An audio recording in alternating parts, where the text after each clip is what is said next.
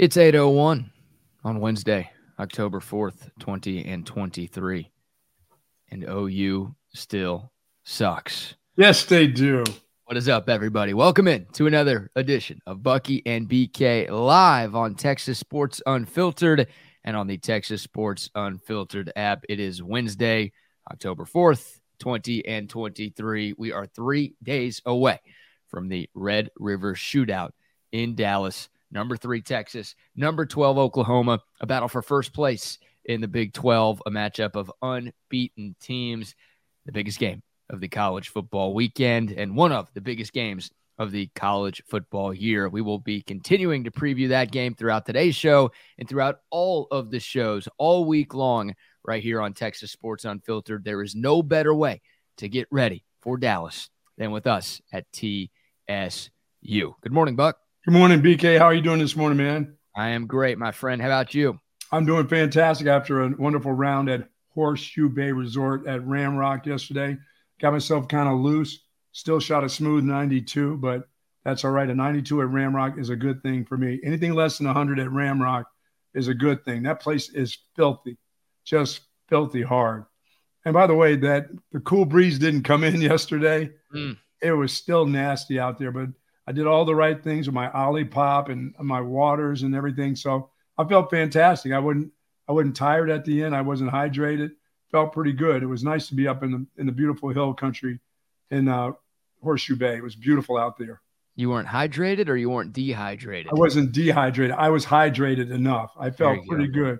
As you were probably dehydrated from your wedding over the weekend up there in the beautiful hill country too. I got all this, maybe. This is all water in here. I down two or three of these a day, and we're good because I love water. Water right? sucks, man. Water sucks. Dude, I love I mean, water so much. I'm drinking the shower every time I take a shower. I don't even believe the fish like water. Why? what do you think they'd prefer? Some Olipop down there? There you go. Get it should. Some, it's got all those great ingredients in it. Get them some Altstadt beer. Why not? Get them some big hat. Let them have it. Let them get juiced up. Why not? Come on, man. Eh, that'd, that'd be a little exciting if we get the fish drunk. Oh, no there. doubt about it. Hey, good morning to the soldiers at Fort Cavazos, Texas, the soldiers in the state of Texas, and all those that fight for us each and every day. Come rain, shine, heat, cold, they are there for us, and we appreciate it each and every day. Be safe out there.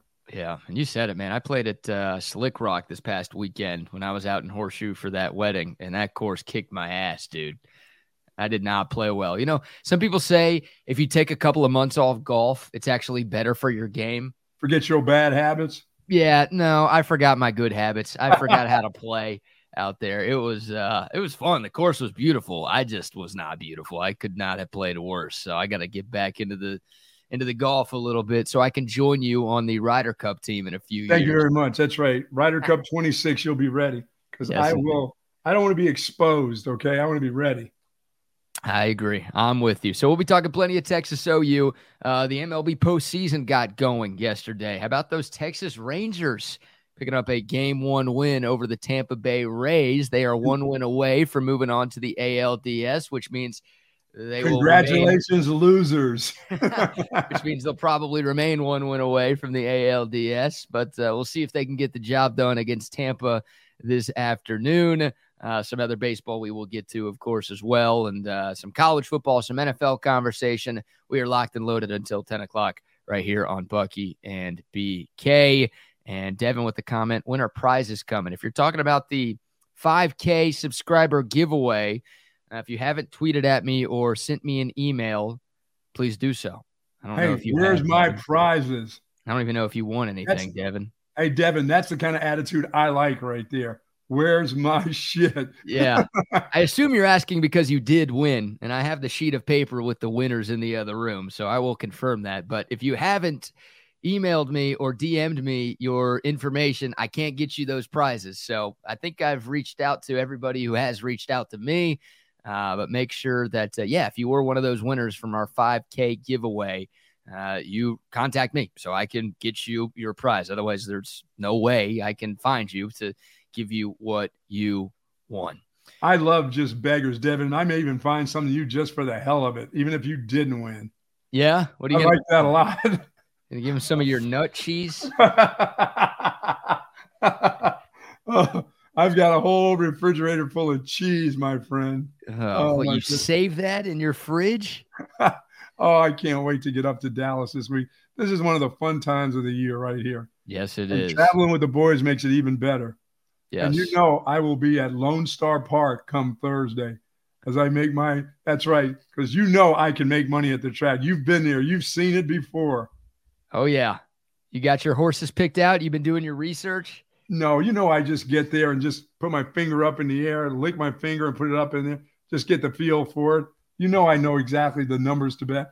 You've seen it. It's amazing how I do that, BK. It really is. Numbers guy numbers guy. And Devin apparently does want some of your cheese. I like I like cheese. Gross. Yeah, cheese nuts. oh, I'm just full of myself. I'm loving it today. Uh, I'm so wide awake and ready to go, man. I'm so excited for this game. Dude, I yeah. am too. So, how you feeling about this game, man? We're three days out. We'll hear some more from Steve Sarkisian. Of course, he met with the media on Monday. We played some of that yesterday, but we've got a few more cuts that we didn't get to. But three days out, you know, Texas now a six point favorite. How you feeling about the Longhorns' chances to remain unbeaten? I feel the Horns winning by 10. Okay. 10 point win in a, in a dog fight. You know, I, I think Texas will get off to a fast start. I think they'll have a lull. You know, we'll get back to some of that fourth quarter stuff with them. They'll want to run the football, but I don't know how patient they'll be. I, I, don't know if Texas will take the two or three yard runs that they're going to get maybe against this defense uh, in the fourth quarter and start throwing it around. And I think in the fourth quarter, when you start throwing it, bad things will happen and the game will be closer than it has to be. But I think Texas will win. Okay. Yeah, I'm I'm I'm on Texas this week for sure. And there's one thing that will determine my final score prediction for this game on Saturday, and that's the health of Ja'Tavion Sanders. Yes. If JT Sanders plays for the Longhorns on Saturday, I think Texas wins by two touchdowns. If okay. JT Sanders can't go or clearly looks limited if he is going, then I think Texas wins by eight touchdowns. So I'm going to pick the Longhorns to win this game. And I guess either of my predictions involve the Longhorns covering the now six and a half point line. I beg your pardon. I just pulled it up. Uh, the line has increased in Texas's favor since last night. So it was six when I went to bed. It's now up to six and a half. So the money is coming in on Texas, and it really has been throughout the week because it started at five and now we're up to six and a half. So I, I, as of now, I think Texas is going to win and cover. But that's how important I think JT Sanders is, man. Like that yeah. guy is a matchup nightmare, and, and Oklahoma helped most teams in the country, but Oklahoma, I don't think has anybody who can really hang with JT Sanders one on one. And it just feels like in bigger games, Sark does a better job of scheming JT Sanders open. Sure. Right. You talked about it a lot. The Wyoming game, he didn't have a freaking catch. Well, he comes back the next week, goes for 100 plus against Baylor. Obviously, had a huge game against Tus- against Tuscaloosa in Tuscaloosa against Alabama. Like it feels like that guy is a big game player. So if he's out there, I think he makes up a full touchdown for Texas. But if not, I think it's going to be a little bit tough for sledding for the Longhorns offensively, and I think the game is a little bit closer because of that. Yeah, and I and I like for I'd like for Oklahoma to be very very stubborn in their run game because everybody wants to try to run against Texas, and they have some success early in football games until they start to rope them in a little bit and tighten that tighten that rope up a little bit around them. So I'm I, am i am thinking Oklahoma BK is not going to be stubborn to try to run the football. I think they're going to use Dillon Gabriel as their primary runner He's going to drop back when things aren't there. He's going to take off and run, and somebody's going to upset his apple cart this weekend. I'm hoping that happens. I hope he doesn't get hurt, but I hope he I hope he hurts. I hope he doesn't get hurt, but I yeah. hope he hurts when he takes off and runs and he starts talking smack in guys' faces. But I think he's going to be their primary ball carrier. I don't think they're going to I don't think they're they're going to say, well, you know what, we can run against this Texas defense. They don't have that type of running back, you know. It's, it, I mean, last year they even they had a running back. This year, I mean, they don't really have a runner. He's their runner. He really is. He's their guy. When things break down, he'll take off, take off with the football. So, but I don't think they're going to spend a lot of time saying we can run against Texas like everybody else in the Big 12 will test them because they've had success. Teams have had success running the ball against Texas in the first couple series. They just have. They get yeah. big plays off, but and and then they kind of stick with it. But Texas brings brings them in. But this Oklahoma team, I don't think they're waiting around to find that out. Yeah, I, do it. I think the uh, the stat I saw earlier this week is that on the first three drives of the game, opponents are rushing for about 4.6 yards a carry against this Texas defense. Yeah. And then on every other drive of the game, that number goes all the way down to like 2.5 right. yards per carry. So I don't know if that's PK. I don't know if that's just the depth that Texas has on its defensive line. I don't know what accounts for that. It's probably a combination of those two things. But yeah, as games have worn on, Texas has been able to win the battle up front and they've been Sure. able to stymie opposing rushing attacks. That's you look at Oklahoma's numbers, Buck, and they are impressive. I mean, we're talking about the number two scoring offense in college football. We're talking about the number six total offense in college football. Uh, Oklahoma averages almost seven yards per play. Oklahoma, of course, is 5 and 0 this year. They've got the best scoring margin in the country. They're beating teams by an average of 36.6 points per game. Like second place in that stat isn't even close. There's a lot of numbers on offense and on defense, by the way, and we can get to defense here in a little bit that are just really, really impressive, like eye poppingly impressive for Oklahoma this year. I know their schedule is what it is, but like re- regardless of schedule, they're doing some things that are pretty good this season. Oh, one thing, they're- one thing they're not doing well is what you talked about, Buck. They're not running the football in the traditional run game effectively. Like they're top 10 in so many statistical categories on offense. They're 75th in college football in yards per carry. They're only averaging four yards per carry, even.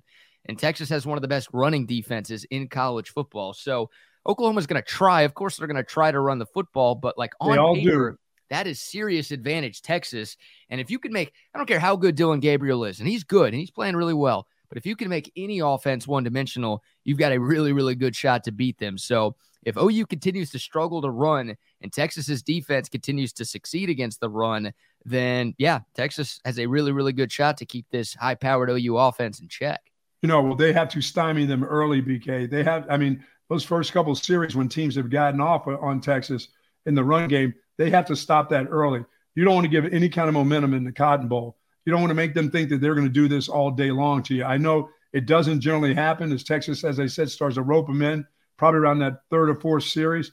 But those first two or three series are just kind of frightening to me for the Texas Longhorns because, as I've said before, it doesn't matter whether it's the Big 12 or, or or or non-scheduled, you know, teams. Everybody says, let's run against them. Let's see what they're really made of. And te- teams have had success in those early couple series. This one, you can't even let them even think they can have that kind of success. Even Dale, even even Dillon Gabriel as a runner, you have to stop that. Let, let's let's stop that. Let's not wait till the third and fourth series to start honing in on them. Don't give them anything early. Don't give them any any kind of momentum. And this game, primarily, it's been the team that rushes for the most yards will win this football game. And Texas, no doubt, has one of the finest runners in the nation and one of the best run games in the nation right now. And this run game is hot. So I'd like to stick it right up, you know, where for them early too. Make them pay. You know, if they can't stop the run early, get after them. You know, Stick it right up where? in the giggy, right in the giggy, What is the Yeah. gigi? The- in the old giggy. Stick them in the giggy. Yeah, that's right. That's right. Right where the sun don't shine. Run that ball and just keep on going. You want to stick your gigi in where now? Oh no, no, just some coach speak again. It's early morning coach speak. Don't try to break it down. Hey, listen, don't try to break it down yourself. Just go with it. Okay. Well, I'm a layman. I'm not a coach, and most of our viewers and listeners are also not coaches. So we need to know what you're talking about when you're talking get- about. they understand it. You just take it to a different space. I don't think they do understand it. Ain't They nobody do. ever a giggy. I know plenty of coaches, man. I've never heard any of them say "stick it up a giggy" or "stick your giggy up someone." No, and I don't mean gig 'em. I mean stick it right in the giggy. Just turn them around and just run that ball right through them. How about this? Like shit through a goose. Is that okay? You're sticking your gigi in a goose. Are you sure you're not talking about A and M now? No, I'm not. That would be sheep. No, I'm not talking about sheep. No, not a goose, not a sheep. Uh, shout out to CB512 with another $2 super chat. Love it. Helping us get to Dallas. Thank you very much, CB. you needed to hear the word giggy for two dollars. I guess Giggy so. equals two bills. If That's how it works. Then keep saying Giggy, man. Well, you on. want Texas to run the ball early, BK. We yeah. really, I like to see this run game get going and just stay throughout four quarters, not have a quarter where you really start to wear them down in the fourth. Forget about it. Wear their ass down in the first. Yeah. If the run game is going, that's not a good. That's not a good defense against the run. they haven't had a runner, and they haven't seen a runner like Texas has right now either. And I think it's going to be that. I think we're going to see a little bit of the two-headed monster too. I, I think the young guy is going to have a, his first uh, Texas OU game. I think he's going to have a pretty fine game too. CJ yeah. Baxter. So yeah, Baxter will get some run. Uh, of course, it's been a good one-two punch that Texas has had this year, but this is now the Jonathan Brooks show, and yes, he's been no the best. He's been the best player on this offense over the past few weeks. So yeah, feed him the rock. I mean, you did that against Baylor in the first half of that game, and that was your best first half offensive performance. Uh, obviously, he's got that home run ability too. I think it's three straight games where he's had a run of at least 50 yards. So you'd like to see him break one of those off against the Sooners on Saturday. Be yeah. interesting. It'll be interesting to break that down. How many long runs of over 30 yards he's had since he since he's really come on. I mean, even in mop up duty, even going back to last year in the bowl mm-hmm. game, that this kid has had a, a, a, rushing, not I mean maybe not a touchdown, but at least a, a long run, 30 or more.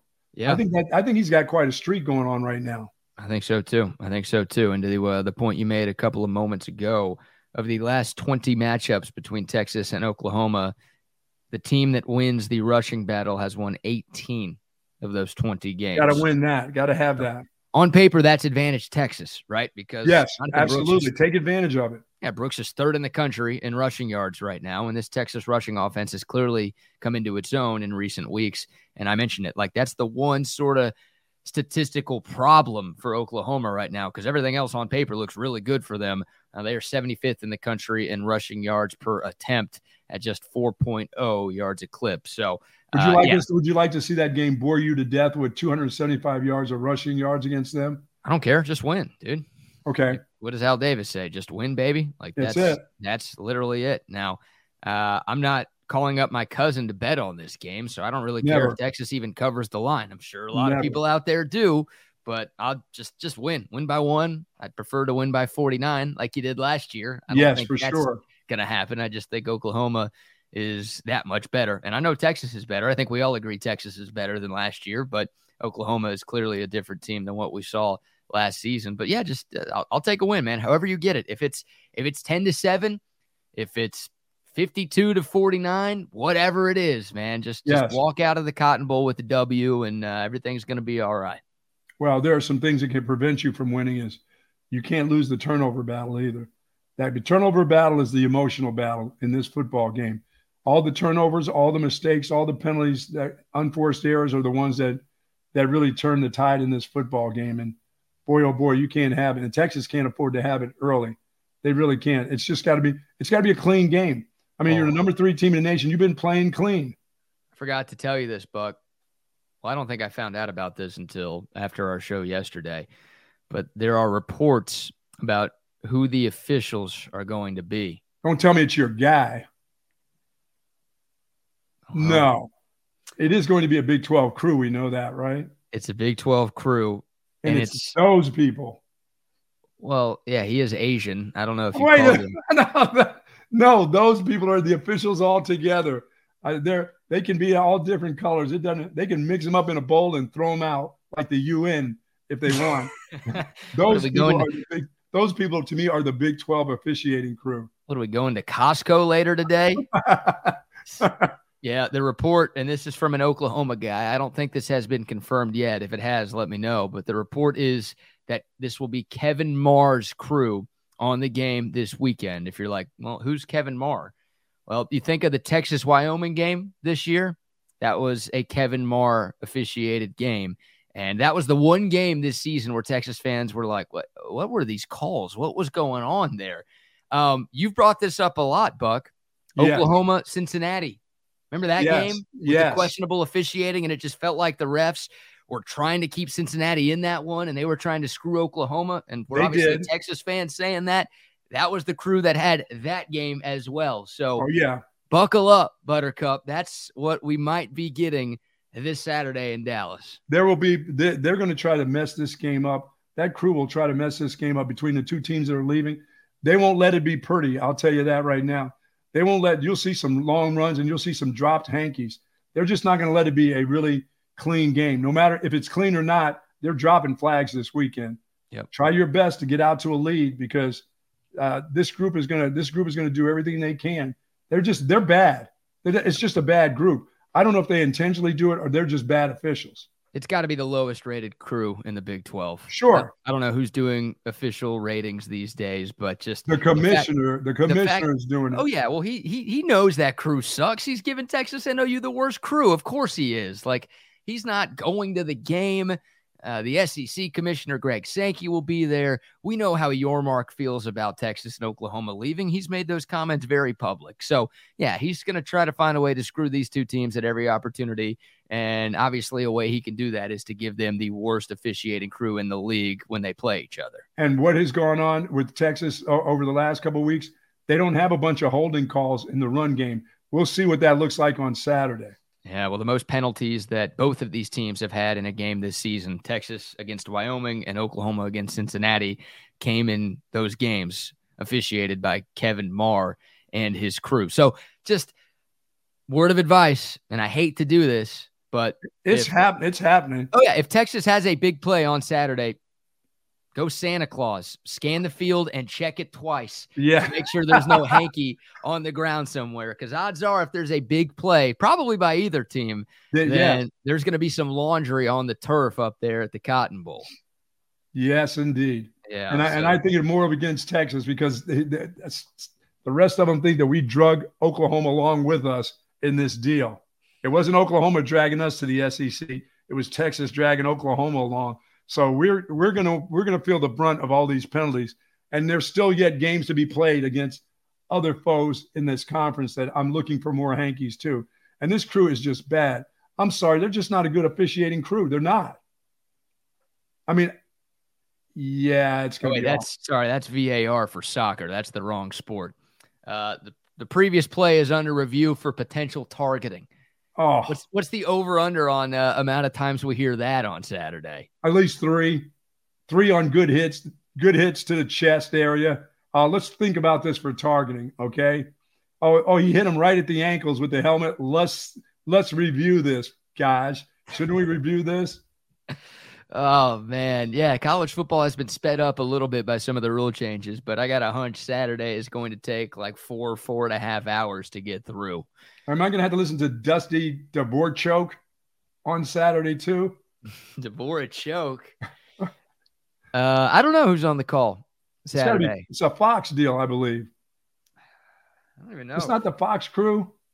Well, I think Colorado plays, so they've got to do that game. Now it's Again, ABC. Uh, they're not done yet. College, the Buffs aren't done being on TV. Get rid of them. they're no good. It's an ABC game on Saturday, so I don't know if it's a McDonough crew. I don't know. I don't think it's going to be the Fowler Herbie crew because they usually get the uh, the night game. Oh no, everyone is saying Fowler and Herbie. Oh, that makes sense because game day is going to be there, so Herbie will just walk straight out from the game day booth before the game and then just walk up to the press box. So cool. Fowler and Herbie. That's good. If you're uh, watching at home, you get the best, second best college football sure. broadcast crew out there. So that'll be good. No uh, Dusty Dvoracek. No sooner on the no, call. No sooner on the call. Thank you. No. Thank you very much. No, no, no. All right. Hey, we've got uh, a couple of new logos on our screen today. And if you take a look towards the top, of your screen. Near the blue dog? You see the text line number. That's not new. That's been there for a while. I but see that.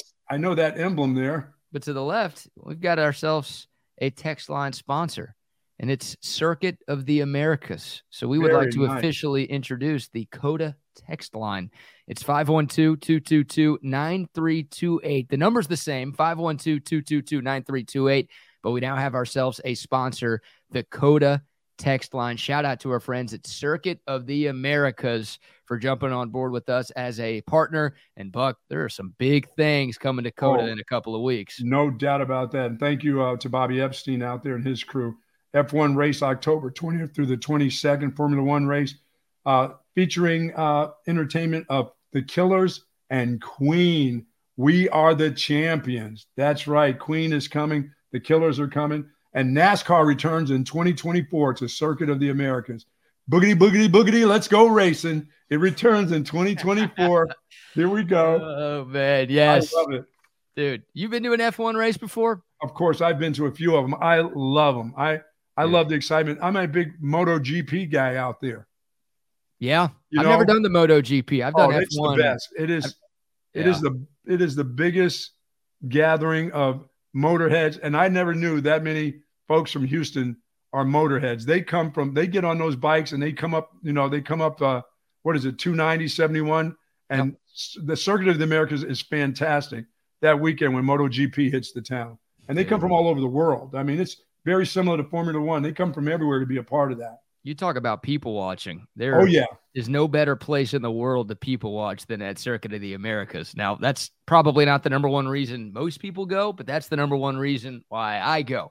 Oh, every yeah. Every year. But yeah, the race coming up in a couple of weeks. You can get tickets at centextickets.com, by the For way. sure. Shout out to them, another one of our great sponsors. But uh, thanks to uh, Circuit of the Americas for jumping on board and sponsoring the COTA text line.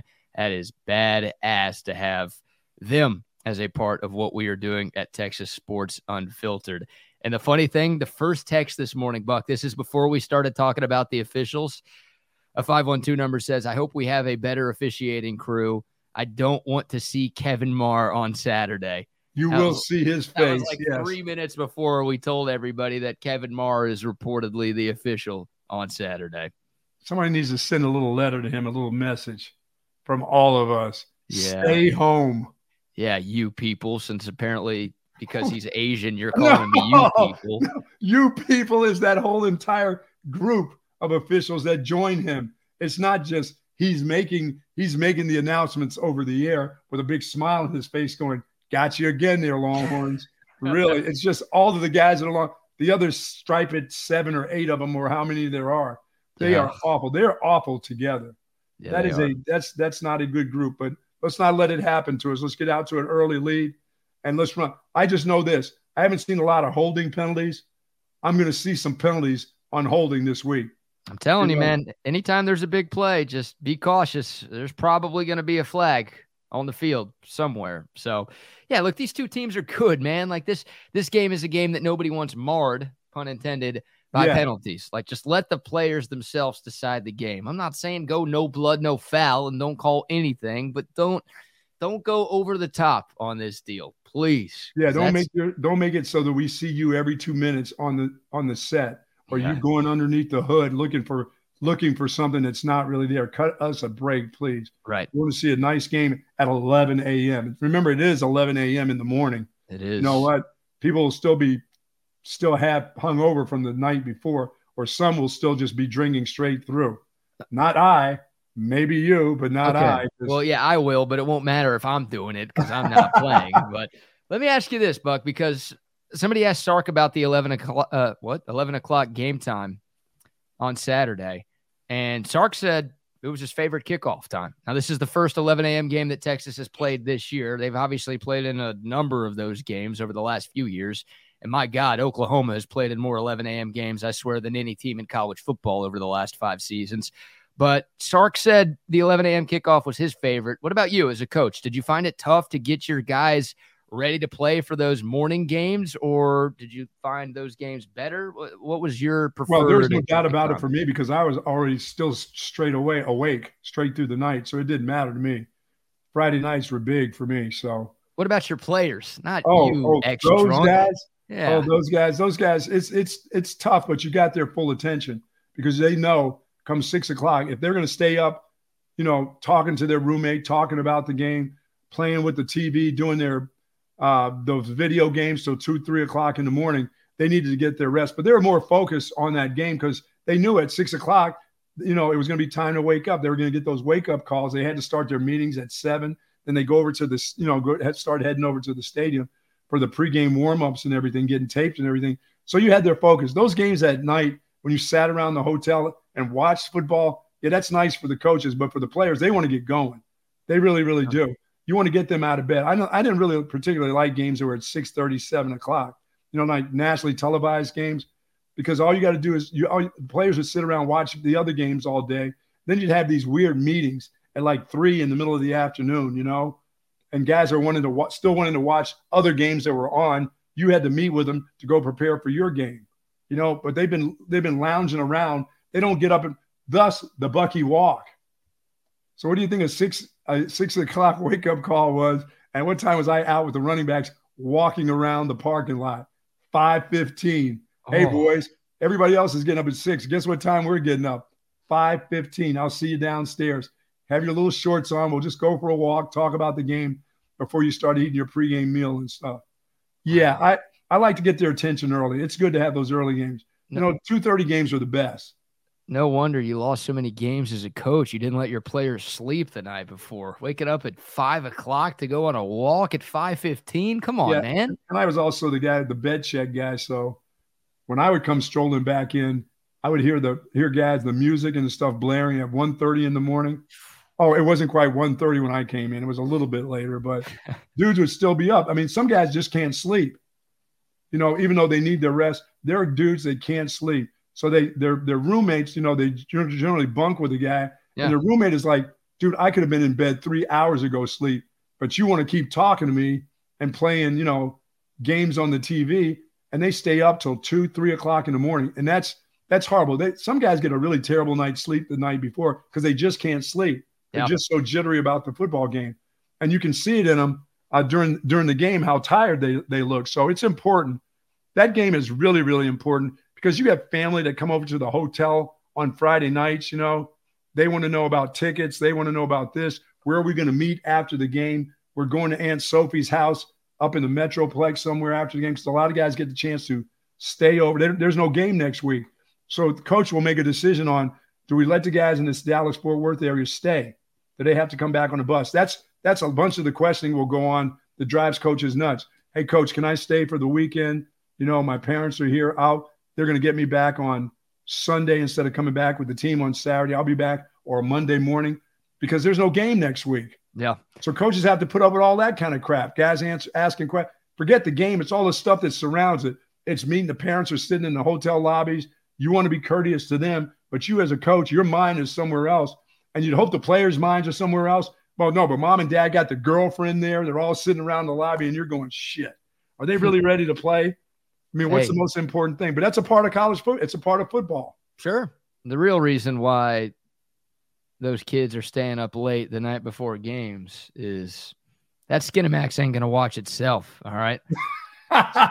Someone's got to be watching that in the hotel.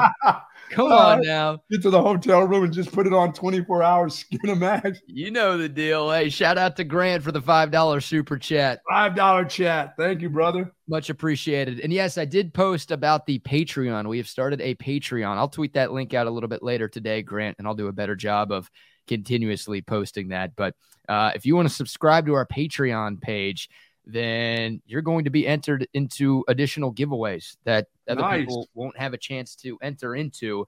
We'll also have bonus content for you as well, stuff that won't make it on the YouTubes or the Spotify's or the Apples. Boy, I sound old putting an S at the end of all of those things.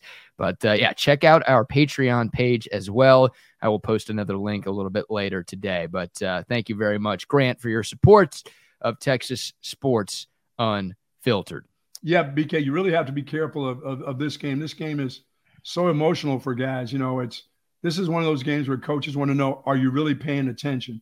Even the bus ride up to Dallas, coaches are gonna if if guys are playing grab ass and doing the things that young players do, they you know they they enjoy the bus ride. It's you know we've all been on the little bus rides, whether it's the the yellow bus, the little yellow bus, the big yellow bus, going to high school games, doing going to sporting events during the guys love the chatter on those buses. I mean, it's that two and a half hour ride is just filled with a bunch of nonsense. So hmm. coaches want to know, are you serious? What are you talking about? Well, coach, I'm talking about my girlfriend, and that's what we're having a discussion. Well, shouldn't you be talking about play number 12 on the list? Not, well, hell no, coach. The game is tomorrow. They want you thinking about football now 24 7. After tomorrow, after Thursday, it's all about the game. It can't be about your family. It can't be about anything Coaches don't want it. I mean, the little bus ride up there will make them all tensed up. So far, it seems like this coaching staff has it all together. This group has been on the road. They've taken a bus to Waco. They've flown to Tuscaloosa. They got it. They got they got the system down. You already know who the goofballs on your team are and the traveling party. You know the guy who's going to be talking the most. You know which player it's going to be. You know who's yep. going to be the loudest on the bus. So you've got those things out of the way. So that stuff shouldn't be a part of it. But once again, in this particular game, there's a lot of kids from that area that play on this football team. And their sure. parents want to see them. They're going to come to the hotel room, up to the hotel, not to the rooms. They'll be in the lobby. And when the guys are done with meetings, they go down and sit around in the lobbies, and coaches come by and they're looking and they're wondering, you think they're talking football with mom? Well, hell no. They're talking about what's for dinner because I'm coming back with you after the game. Yeah. Not worried about the game. So it, it just it'll wire coaches out. So you got to be able to handle that. And once again, Sark has done that. He's he's had a couple road trips. Yeah, well, let's hear from Steve Sarkisian because he was asked about the hype surrounding this game, and there was a lot of hype surrounding the Alabama game, obviously. And Texas yes. took care of business in Tuscaloosa. Well, how do you handle the hype of this game with everything that goes into Texas OU? Yeah, to your point, I mean, obviously, the Alabama week with the you know the potential distractions that come with a week like this, and I, I think you know, one thing we keep preaching to our players is starve your distractions, feed your focus, right? And if we, we focus on the task at hand, uh, and that's one day at a time, focus on today, and what are we trying to do today? Be present today, be present on purpose. Um, that that's the formula for us to be successful. For other teams, that may be different, but the team that we have, that's our formula for success. And so, uh, how do I gauge that? Do I feel like they're present today, right? Do I really feel like they're dialed into what we're doing today? Uh, and then we'll take care of tomorrow, tomorrow. But for us to be successful Saturday, we need to be really good today on Monday. And then tomorrow we need to be good again tomorrow. One day at a time. In our system and our approach is the best way of going about it. We were able to do that in preparation for the alabama game uh, and i think that that's going to be of the utmost importance this week as well. With all the stuff going on around this game we need to be really present with what we're doing. Yeah i mean he's that he's just telling you how distract how the distractions can really come into play and especially in this game in, in your you know in your home state with family and friends that are going to be all around you. They'll be talking everything but football. You know, they'll want to know everything but football. And you've got to keep your focus on the task at hand. And that's a daily task. That's not just, you know, from this point on, let's think about Saturday. No, what do you got to do on Wednesday? This is a big day for the Texas Longhorn football team. This is a big practice day. Wednesday, that is that kind of last of the hitting days. And so you you're going to have some physicality on Wednesday so that you can start to really focus in mentally on Thursdays and Friday of what you want to do. So you don't want to be talking about tickets and you know, you know, talking to your buddy next to you in a in a in a meeting with your running backs or wide receivers. Hey, I need two tickets. You got two tickets. You got two. Know, I need one more. You know, I got a cousin that's coming. They don't want that. They don't want. That's not what they want to hear. But that's that's a part of your life. That's a part of your football life. And you as a player, there are certain things that you have to take care of. And it's hard for a young person to focus in on just the football part of it when the distractions from adults come from all over the place, you know? Sure, absolutely. And you brought up physicality. Here's one more from Steve Sarkisian, who was talking about the importance of physicality in the Red River Shootout. Well, I think you know, for us, that's kind of a that's kind of a prerequisite. If we're going to play good football uh, in any game, we have to play physical. You know, we're we're not a don't block defensive ends and read defensive ends and try to create space that way. We're kind of a double team driven power running team. Um, we throw a lot of balls on the perimeter and we have to block on the perimeter. They're kind of similar. The, all the perimeter things that they do, uh, their receivers block, and so we've got to do a great job on defense of getting off those blocks at the line of scrimmage. Uh, they, there's a lot of gap scheme things of our ability to get off blocks. So I think there's a level of physicality to both teams and their style of play. You put the two together in this environment, obviously that that ramps those things up. So, uh, yeah, I do I do think it's going to be of, of importance Saturday. Yeah, see, this team has not seen physicality like they're going to see on Saturday. They've not seen it this far. Now they've seen it out of the secondary of Cincinnati, I believe. I thought mm-hmm. secondary at Cincinnati is pretty doggone good. So Oklahoma got a little taste of guys that could be physical, but to this level, this may be the only ones Cincinnati and, and, and the Longhorns so far will be the only two physical teams that they've really played. Other than that, they haven't played anybody. No.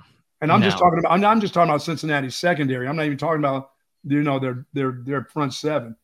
Yeah, I mean Cincinnati's defense did some good things against Oklahoma in that game. They held Oklahoma to just 20 points. You know, the Sooners struggled to run the football in that game. Right. They also missed out on some opportunities, and there were also some questionable calls that probably, definitely took some points off the board for them. But uh, yeah, look, uh, uh, there's there's no way around it. And every Oklahoma fan will tell you this, right? Like Oklahoma fans, they don't like promoting Texas, but it's clear and obvious that Texas is far and away the best team that Oklahoma has played this year. Sure. Offensively, defensively, in terms of physicality, in terms of talent, in terms of depth, in terms of everything. Like Texas is better at everything than any team that Oklahoma has played against this year. Yeah, So- and, and, and the kids from Oklahoma also understand that they were getting screwed at that Cincinnati game. They they know that the coaches know it. People in the stands, except for it was in Cincinnati, knew that that game was it was one sided, but th- that officiating crew was trying to make it the best they could to give Cincinnati a chance. You know, having their first that was their first game in Big 12 play, and they weren't going to let Oklahoma just run right through them because Oklahoma should have won that game. I mean, just flat out just destroyed that team, and they were until some of the phantom calls started to happen, and they started to, you know, and I know the players and the coaches had to think, wait a minute, all of a sudden all these penalties are getting called on us. Well, you are leaving the conference, and it is Cincinnati's first game in the Big 12. They don't want them to get hammered by Right. you, you know. Right. Absolutely. Yeah. And then look, I think I think Oklahoma does some things better than Alabama does. I mean, Oklahoma's offense is better than Alabama's. Dillon Gabriel's a better quarterback than Jalen Milroe, but uh, Texas has seen a team as physical as Oklahoma. I'd argue Yes. they've seen a team more physical than Oklahoma because when you think of Nick Saban in Alabama, you think physicality. And I know this might not be the best Alabama team that Nick Saban's ever had. Forget might not. This isn't the best Alabama team Nick Saban has ever had. That defense is still really doggone good. Yeah. And like when I think have- of Oklahoma, I think of Wyoming. That's what I think of. you think of why? Wyoming's defense a little bit. oh, bit okay. with the veteran players that they have, the physicality that they played with. But can Yeah. they? How long, how long can they take it? They can't take it against the run game for sure. They can't take four quarters of the run game and running it up the giggy again. They they they can't. They can't. They can't take four quarters of it if you're consistent with it and you want to do that. But if Yeah. you want to throw it all around the place and have balls ricocheting off a guy's hands and you're not really on the mark in your passing game and you start giving them three and outs, that becomes a problem. Yeah. Yeah. And uh, Tanner, good buddy of mine, an Oklahoma fan, he knows OU football better than just about anybody. Uh, this is true. I mean, the lack of consistent running game. Like if Texas is able to slow down OU's rushing attack and force them into some third and longs, then that's advantage Texas. Now, Oklahoma's wide receiver room has been good, right? Like Yes. a lot of Oklahoma people I talked to in the offseason were like, I, I have no idea who our wide receivers are going to be and who's going to step up and actually make a difference for us on the outside. But they've got some guys. Nic Anderson is one of them. That guy's averaging 20 something yards at catch. Like, you just can't guard that dude. Uh, Jalil Farooq is a solid player as well. Not the most athletic guy, but a pretty crisp route runner. And then, Well, uh, yeah, they're better than what you saw against Kansas for sure. yeah, and then Andrel Anthony, the Michigan transfer, like you're, you're watching that dude play, and it's like, what? Why did Michigan not let that guy play? Like that Yes. guy, that guy clearly has some juice. Now Michigan's fine; they're number two in the country. Sleeper and their sleeper. Your sleeper team, Yeah, but no, Oklahoma. Like I think OU fans thought their running game was going to be better than it is, and they probably thought their passing game was going to be a little bit worse than it is, mainly because of the wide receivers. sure. And it's kind of been the opposite, but it's it's clearly worked to this point because they've got the number two scoring offense in college football. Yeah, they generally find a runner that's really, really good. I mean, I don't care if he's from Norman, um, you know, Norman right there, Norman High School, you know what I'm saying, or Waco High School, whatever they get them.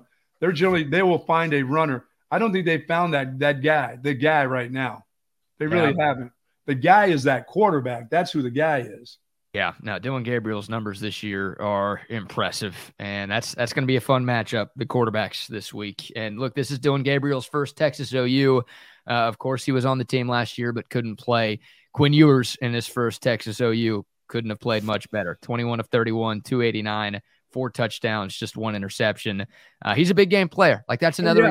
confident about Texas. Like Quinn Ewers, he's become more consistent, right? He's put together you know, back to back solid performances. And I don't want to say the Baylor or Kansas games weren't big games, but not as big as some of the other games that he's played in in the past. But yeah, big game player. You think of what he did against Bama in the first quarter last year. You obviously think of the Oklahoma game last year. You think of what he did against Bama this year.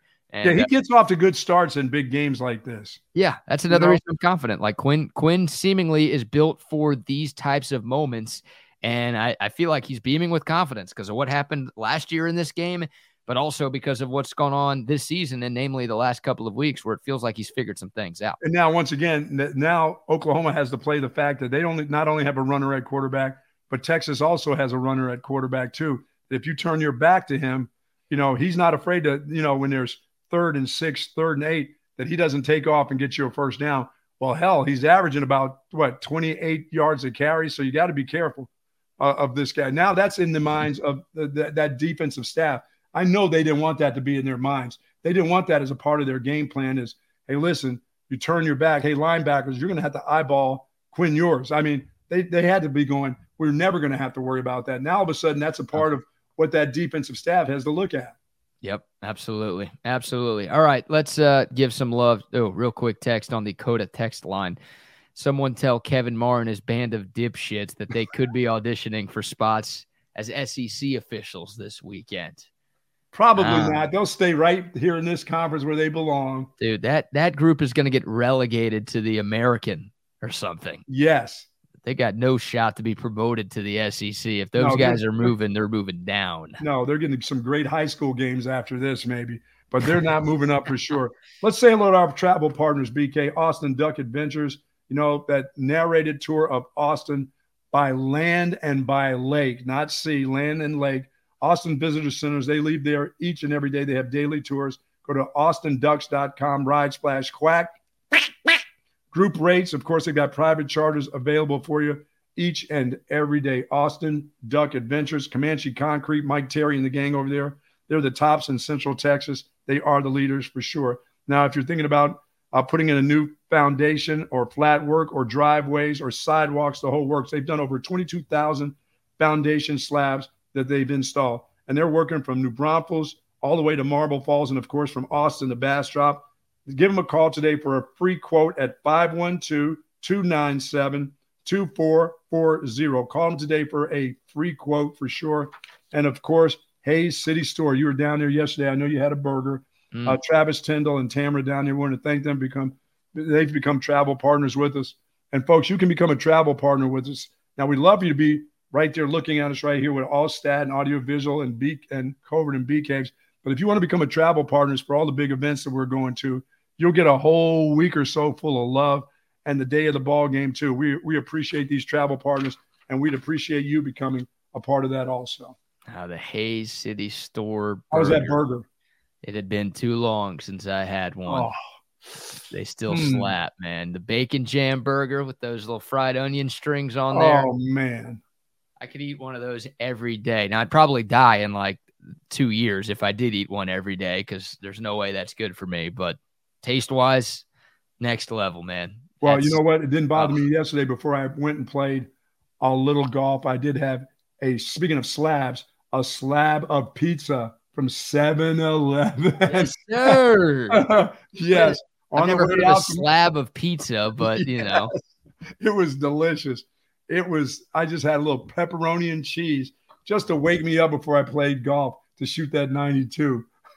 Boy, yeah, he ate a heavy meal before a round of golf to wake nice. you up. That Thank you, Ashish. Love yep. 7 Eleven. Love 7 Eleven. Absolutely. Shout out to them for being a great partner with us here at Texas Sports Unfiltered. And also, shout out to our friends at Top Gun Lawn and Equipment Rentals. If you have something you need to get done, maybe next week. Next week next is the week. open week. Yes, you got some, uh, yeah, some honeydew stuff that you got to take care of at home You've got some yard work that uh, you've just been putting off for a while. Well, the good news is our friends at Top Gun have all of the tools that you need to get any job done. They have an preparation. Extensive- preparation. There's no lack of. There's no reason to have lack of preparation in that Top Gun. You can be prepared to get that winter garden going. I am starting mine next week on the off week. It's happening. I'm going out there.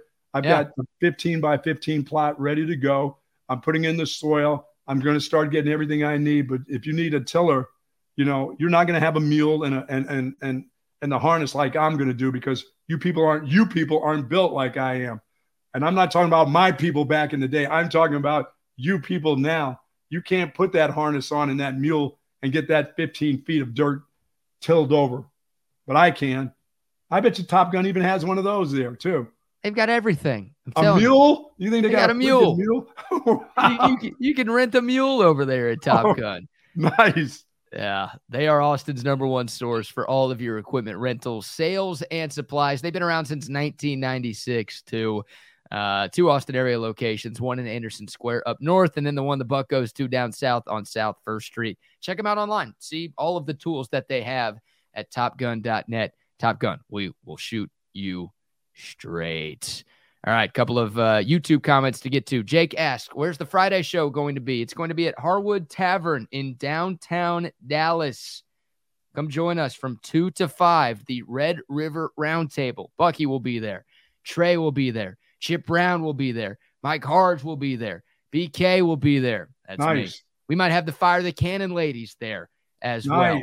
Like we were going to have a full squad. This place is right in the heart of downtown Dallas uh, right by Harwood Park, too, which they just renovated. Apparently, it's beautiful there now. And the weather's supposed to be great, too, this weekend. So you've got, you know, an outdoor space you can hang out, and then you can come inside with us. They've got great food, they've got great drinks. And of course, we'll be having some great Texas football conversation. Hoping to get some TSU koozies, too, to try to give to uh, to the people this weekend. But Bring yeah, a homeless I, person to to lunch with you there. Come see us. Bring a homeless person to lunch. Take them off the bench and bring them in for a meal with us. Tell them, tell them we got some sports talk going on, some Longhorn talk. I don't know if the folks at Harwood Tavern are going to love a bunch of homeless guys running into their place. I gotta, I gotta call uh, Joe, the GM there, and see if ask him. Can if, we bring two or three in? Why not? Oh my God. But yeah, it's going to be a ton of fun this Friday, 2 to 5 p.m., the Red River Roundtable. Might stick around a little bit longer too and just uh, hang out there. But we will be there on Friday. And then on Saturday, we'll be on the fairgrounds, baby. Oh, yeah. Boots on the ground at the Old Mill Inn right by Big Tex. You heard That's that by guy, his right? left leg, I believe. Right around his left leg or so. Uh, I think it's by his third leg, actually. oh, oh, man. man pretty close to Big Tex though. And yeah, we'll be there from 8 to 10:30. So like we're not going to be way out of the way. You're not going to have to go to the the edge of the fair like somewhere that's a 20 minute walk away from the Cotton Bowl to go see us. Now we're going to be right there by the stadium, by Big Tex, Saturday morning. 2 hours. Two and a half hours. We're two and a half. We're stretching it, baby. We're working overtime. It's the biggest game of the year. Come on now. So uh, Red River Roundtable, and hopefully a former player or two are going to stop by nice. as well for the pregame show on Saturday. But yeah, come uh, if you're making your way to Dallas or if you're already in Dallas, make sure you uh, come see us and get ready for the game. And then DJ asks, or he says, I'll subscribe to the Patreon if the price after tax is 469. It's close, DJ. It's actually 690. So great minds think. I've got the 69 in there. But $6.90 a month is the cost for the Patreon. Once again, that gets you access to giveaways that other people won't have access to. And that also gets you some exclusive content and a few other perks as well. Some of these big wave giveaways. How about maybe a possibly a, a night stay out at the Horseshoe Bay Resort, maybe? Oh, that for a giveaway. Is that what we're doing? Oh, Buck will get that done. We can wow. get that done. Yeah, we're working on we're working on the folks at Horseshoe Bay too, seeing if uh, we can get them on board as a, a, great partner here at Texas Sports Unfiltered. All right, Buck. Before we uh, get back into football, how about a little baseball conversation, shall we? Four. Did you, did you say baseball, my friend? You know, if you mention the word baseball, you know the figurine comes. He comes out of the drawer. He opens up the drawer all by himself. I don't have to pull the drawer open. This guy is so capable of getting around. This little tiny man right here. He opens up the drawer and he pops right on my desk because he knows you're going to mention the word baseball. And if the word baseball is mentioned, that means the captain has to show up. And you're you know who the captain is, don't you? The biracial beauty number two, Derek Jeter. There you know, we go. I remember watching a lot of Derek Jeter games, but I don't remember any of the broadcasters calling him the biracial beauty. Well, they missed out of their opportunity. Come on. I don't know if that's a real nickname for him. uh, how did the Yankees do yesterday? Uh, they were golfing with me in a different part of the world. What did you see uh, Mariano Rivera out there yesterday? oh yeah, I saw their manager out there. He was a caddy for sure. Yeah. Wow. He's Come on, not Boone. getting fired. Uh, just keep Aaron Boone forever, man, and keep no. uh, Cashman as the GM too. You guys are doing great up there. I love where I can get a Yankee talking no matter what, even during the playoffs when they're not even in the playoffs. You know why? Because they have 27 world championships, not one, not two, not three. not none Rangers. They have 27 world championships. They should always be talked about when the word baseball is mentioned. Yeah, well, you make sure that they are. So thank you for your service, Buck. Hey, how about the Texas Rangers? What a way to open up their 2023 postseason. The first playoff game for the Jers since 2016. And they go into Tampa and take game one of that best of three wild card series. Four to nothing, the final score. A couple of big couple of big stories. Jordan Montgomery, the Rangers pitcher, seven scoreless innings in his Rangers postseason debut. He was magnificent, man. Made an incredible diving catch on a bunt attempt. Uh, so was playing good defense too, but he was grooving last night. And look, you know, when when the Rangers acquired a couple of pieces at the trade deadline, everybody was talking about Max Scherzer, right? Like, oh, Max Scherzer, the Rangers got Max Scherzer. And it's understandable. That guy's a future Hall of Famer.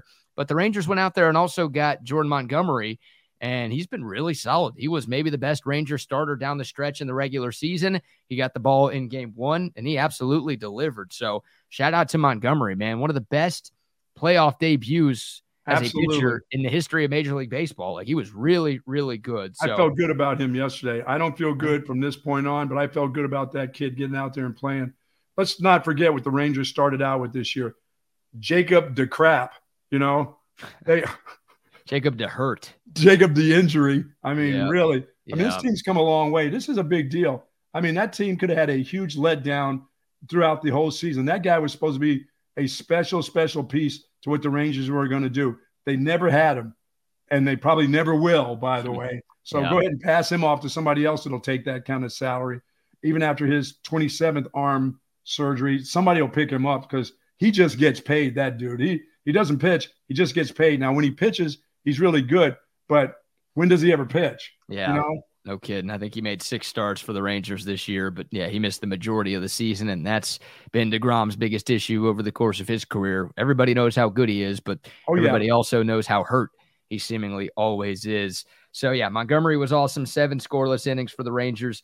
Uh, the Rays basically gave the Rangers this game, like four errors by the Rays. There was also a run that scored on a wild pitch. I can't remember if they called it a wild pitch or a passed ball but just defensive miscue after defensive miscue after defensive miscue for Tampa Bay yesterday. Uh, a couple of unearned runs that the Rangers were able to uh, score, and they find the four nothing win. So hey, you take it, man. In the playoffs, pitching and defense is important. The yeah. Rangers had it working yesterday. The Rays did not have it working and, yesterday. And what you don't expect from the the Rays is th- those kind of errors.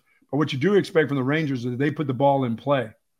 They yep. they they put they put the bat on the ball and they keep it in play. They make you have to make those plays. But that's a lot of errors for the Rays. They generally don't do that. They're really pretty solid. Yeah, I think it's the most errors in a playoff game in Tampa Bay Rays history. So the Rangers get the win. And then game two today, if the Rangers win this one, they are moving on to the ALDS to take on the Baltimore Orioles. Uh, and the good news for the Rangers, they beat the Rays' best pitcher. And now the Rangers have their best pitcher going today. It's Nathan Eovaldi going up against Zach Eflin, who's very good for Tampa as well. But uh, yeah, now you take game one and these best of threes. That's huge. That is huge. So we'll see. The Rangers have two chances to win one. Obviously, this thing's not over. Tampa Bay is a great team. They won 99 games this year. They're playing at their home ballpark. I'm not sure if you saw this, Buck. There were only 19,000 people at this game yesterday in Tampa. We're not going to yank that that group? When are they going to yank that team from from Tampa? Well, they just announced that they're uh, building a new stadium within the next couple of years that apparently is easier to get to. Well, make but it for, make it for eight thousand, so they pack it all the time. You know, 19 19,704 people for a playoff game. It's the smallest playoff crowd in a non-COVID year since 1919. Yikes! Oh, now it, it, doesn't help that the game was played at uh, no, no, I didn't say eighteen nineteen, dude. I said oh, okay. 1919. Okay. Yeah. The yeah, smallest crowd in over a hundred years for an MLB playoff game. Uh, the game was at three o'clock local time, which is obviously not ideal, but still that nap is freaking time. Nap time in Tampa. That's nap yeah. time for the olds. Can't be doing that at that time of the day. You got to wait till the evening. Just Are you a nap going. guy? I'm not a nap guy anymore. No, ever since doing this, I'm not a nap guy. I'm just, I just, now I don't take naps. I, I go to sleep. So if I if I just put my head down now, unless there's golf on, then I become a nap guy. You know, I just but I like to. I, am going to sleep. I'm going to sleep for an hour, hour and a half. I don't take a nap. Naps are like 20 minutes. You know, they tell me naps are good for 15 minutes, 20 minute slots. What the hell am I going to do? That's only going to make me mad. Right. You know, I can't do the power nap bit. No, people no. swear by those too. I'll just close my eyes for 10 minutes and I'm good. I'm rejuvenated. It's like, what? Not no, me. you just I'm get more tired. Yeah. That's right. It's like the I'm alarm goes off. Shit, I just, I, did, I barely closed my eyes. I'm already getting That's up. Right. No, I need a good, I, nothing, no, no nap. My nap is an hour or more. I don't do mm. 15 minutes. Ha- oh, take a quick half hour nap. What are you crazy? I'll be pissed you. when I wake up. I'm with you on that. Real quick rundown of the other three MLB playoff games yesterday. How about the Minnesota Twins? Astros fans obviously keeping a close eye on this series because the winner of the Twins and the Blue Jays will play the Astros in the DS starting this weekend. The Twins got their first playoff win since 2004, Buck.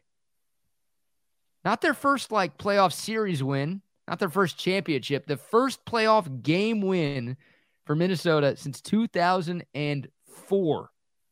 Carlos Correa, who was big for the Twins yesterday, was 10 years old. The Twins had lost 18 straight playoff games, 13 of them to your Yankees, by the way.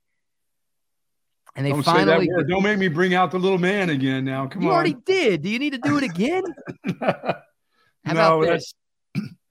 So it was uh it was October 5th, 2004, the last time the Twins won a playoff game. The number one movie in the country was Shark Tale. I don't know if you remember that one. Oh, that's With, a Pix, Pixel movie or something. Yeah, something like that. Pixel. Yeah, there were pixels, I guess, on the yeah, screen. Pixar. Will Smith was in that one. I don't know if he was smacking around Chris Rock there. uh, Goodies by Ciara and Petey Pablo was the number one song in the country. And no. CSI was the number one television program in the wow, country. Wow, that is old. Uh, on the day the Twins last won a postseason game, Dick Cheney and John Edwards were having a vice presidential debate. Gasoline was 193 a gallon. And Sports Illustrated declared the Minnesota Golden Gophers, as the Big Ten's newest power in college football. They were a power at one, at one time, at least, because they're not a power any longer in Big Ten football. I don't even think they were a power in 2004. I don't either. I, don't know, I really I don't. don't. Somebody just made that up. I don't know what SI was talking about there. So the Twins get the win. They're one win away from moving on to play the Astros. That'd be cool. A Carlos Correa reunion in Houston for that one. Uh, the D backs, the six seed in the NL, they beat the Brewers six to three. They were down three nothing. They came back and won. And then the Phillies looking pretty good over the Marlins four to one, the final score in game one of that series. So all game twos today. Obviously, four teams with a chance to move on, four teams trying to stave off elimination in Major League Baseball. And you don't feel like Tampa's going to give one back to the Rangers today, do you? Oh, I feel like Tampa's going to win these next two games. Wow. Nice win, losers. I mean, that's just that's how Rangers fans have to feel, right? Like they, they just always the best pitcher they have. Come on. I know, man. I, have got uh, Rangers fan PTSD. You know, I've got UTSD with the Longhorns. I've got whatever it is for the Rangers, uh, which is what usually happens to them in the playoffs. So we'll see. The Rangers are good, and they are in the driver's seat right now. We'll see if they can find a way to get it done. Well, keep your SD going because you may have it when the Dallas Cowboys play the San Francisco 49ers. You've oh. seen this play out before, too. Yeah, I don't feel great about that one. Um, I feel great about the Cowboys. Like even if the Cowboys lose on Sunday night, I still think this is an 11 to 12 win football team, and they are. You'll one see of the them at teams. the end again. Yeah, yeah, yeah. I wouldn't be surprised if this is the first of two matchups we get between these two teams. And obviously, the way the last couple of playoffs have gone, it, it feels like we might be uh, set for an inevitable round three this time around. But yeah, this will be a great test. I mean, San Francisco, for my money, has been the best team in football through the first. That's what month. Jerry Jones said yesterday on the fan. And that's what he said. He said they are the best team. He said, but they're going to have to go through us. And I'm like, okay, Jerry, they're the best team. They've already gone through you numerous times. Yeah. What do you mean they're going to have to go twice? They'll have to go through. No, the Cowboys are going to have to go through the 49ers. It's the other way around. Jerry. Yes. And oh, if Jerry's saying San Francisco is the best team in the NFL, Yes. maybe I need to change my mind because I don't like agreeing with that guy. Well, agree with them because right now they they truly are. But I'm still not backing away from the Cowboys. I'm really not. I I think this is going to be a really really good football game. I think you'll see the best of the Cowboys this week. This is Dak has to shine. This is here's his opportunity right now.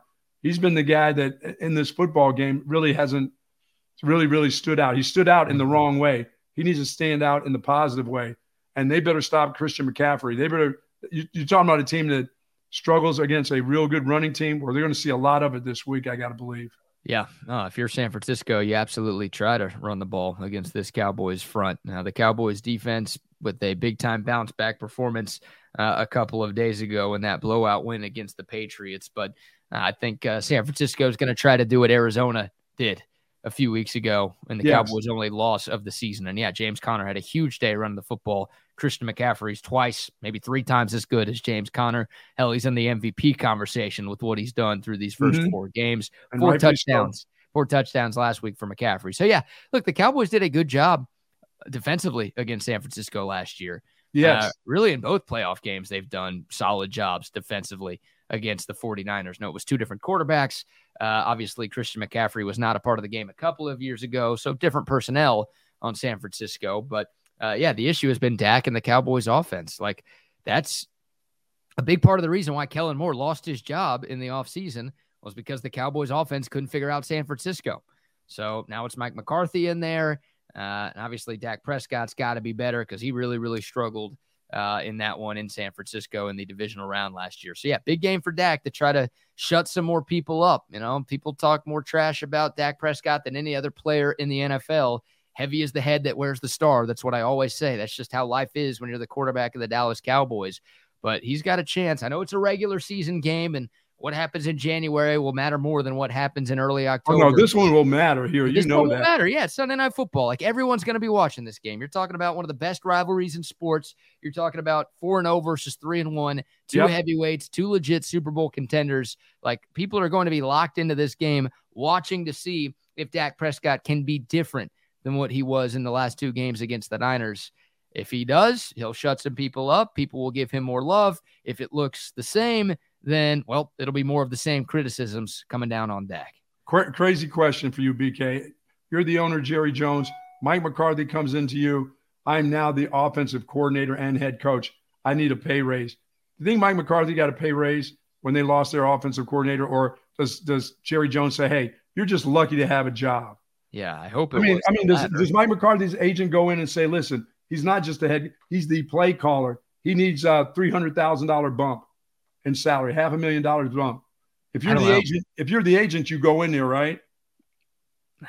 I guess. Come on, come on, agent guy. I don't know if you're the agent. Aren't you a little scared that Jerry's going to be like, "Are you kidding me? You're asking for a raise right now?" I'm the offensive coordinator now, too. I got to call these plays. I have a lot of pressure on me. I know I'm the head coach. I know you gave me that gig and I make a lot of money, but I'm not, I can't work for you for the same amount, right? Your agent is going there to talk to Jerry Jones this year. He had to have a bump in order to be the play caller. Yeah. Maybe. I mean, look, Jerry Jones throws money around, so yeah, if you're smart, you probably do ask Jerry for more money at every single turn. But I don't know. I don't. I don't think Mike McCarthy is. He couldn't come in and ask you that after the, the last couple of years, right? No, I would have been like, take less money, dude. Right, you give us some of that money to watch your teams play football. You know, really, Oh. Zeke, Zeke is the center.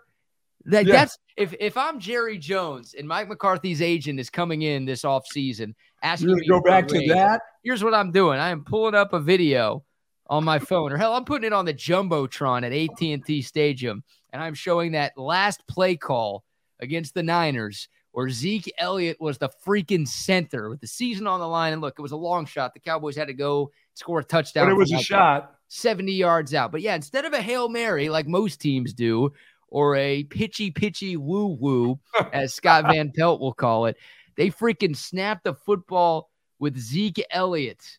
And he gets blown up. And you're asking for a freaking raise? Come on, Yes. man. What? Yes. And, and then Jerry yesterday saying that San Francisco is the best team in football, but they've got to go through us. Yeah. And it sounds like he was saying twice, but I'm like, Jerry, don't let your team even think that they're, you know, they're not the best team. Because I think they're right there. Yes, I believe they're right there with the 49ers. And this is going to be this is one Dak wants on his shoulders. Well, he's going to get it on his shoulders this week. Oh yeah, oh yeah, big one on Sunday Night Football. Yeah, they have to great. score, and they have to score in the scoring zone. They, you know, they get in that red zone. They have to score points now this week. Some great football. yeah, in the state of Texas, right? Obviously, Texas OU Saturday, that Cowboys Niners game on Sunday, and then hey, the Texans too. I'll give them some love. I mean, that's you know that's a noon game in Atlanta. It's two and two versus two and two. The eyes of the nation will not be on Mercedes-Benz Stadium for that one. No. But uh, if you're a Texans fan, man, you, that that's like must see TV. Like I was down there the last couple of years, and it felt like a lot of folks were finding reasons not to watch the Texans. Like, can I can I do something on Sunday, please, so I don't have to watch this team? hey, I've got tickets. Do you want them? I'll give them to you for free. I don't want to go to the freaking game. And now it's like, ah, it, it, CJ Stroud is kind of appointment television right now, man. Yes, he is. Nobody's giving away tickets for that group now. They're no. going to see what this quarterback and what, truly what this defense is about. You know, their their defensive minded head coach. He's getting it done on defense too. The stars and the you know Will Anderson's playing pretty good football now. People are starting to say maybe we're pretty good. We're pretty happy we got Will Anderson. Yeah, yeah, look, if, if, the Texans have a good season and they don't have a super high draft pick, then that trade's going to look really good. Yes. Like, I don't think anyone doubts Will Anderson's going to be a great player in this league. It's just what you gave up to get him. Like, if the Texans, you know, we're going to go three and 14 this season, then it's like, well, congrats. You just gave up the number two pick in the draft to Arizona. And that could have been your pick if you didn't make right. that trade. But if the Texans, know, if they win six, seven, eight games and the draft pick falls – out of the top five, out of the top 10, then yeah, that's you got Will Anderson basically for a first round pick, and you weren't going to get Will Anderson or a player like Will Anderson with pick nine or 10 or 12, whatever. Just, uh, just keep Stroud upright, keep him healthy. He's going to continue to develop to be exactly what the, the Texans needed.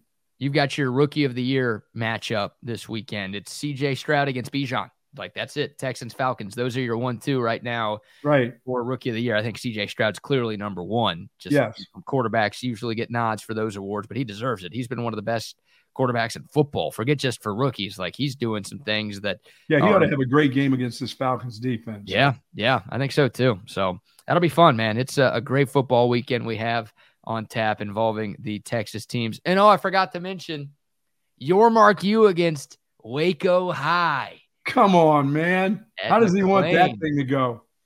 The high school stadium in Waco. Wow. Tech at Baylor. He locked into that one? Baylor made quite the comeback last week. I did. Texas Tech are obviously should be in about their we're getting close to their third quarterback by now. So, hmm. you know, they'll go through four years. So I see the Baylor Bears coming coming through with another win, back to back wins. Oh, Baylor down in Waco High. Yes. Somebody check on Brett Yormark. Make sure he's okay. He'll be there. He's got to come for that one, doesn't he? Yeah, those are his two favorite teams, right?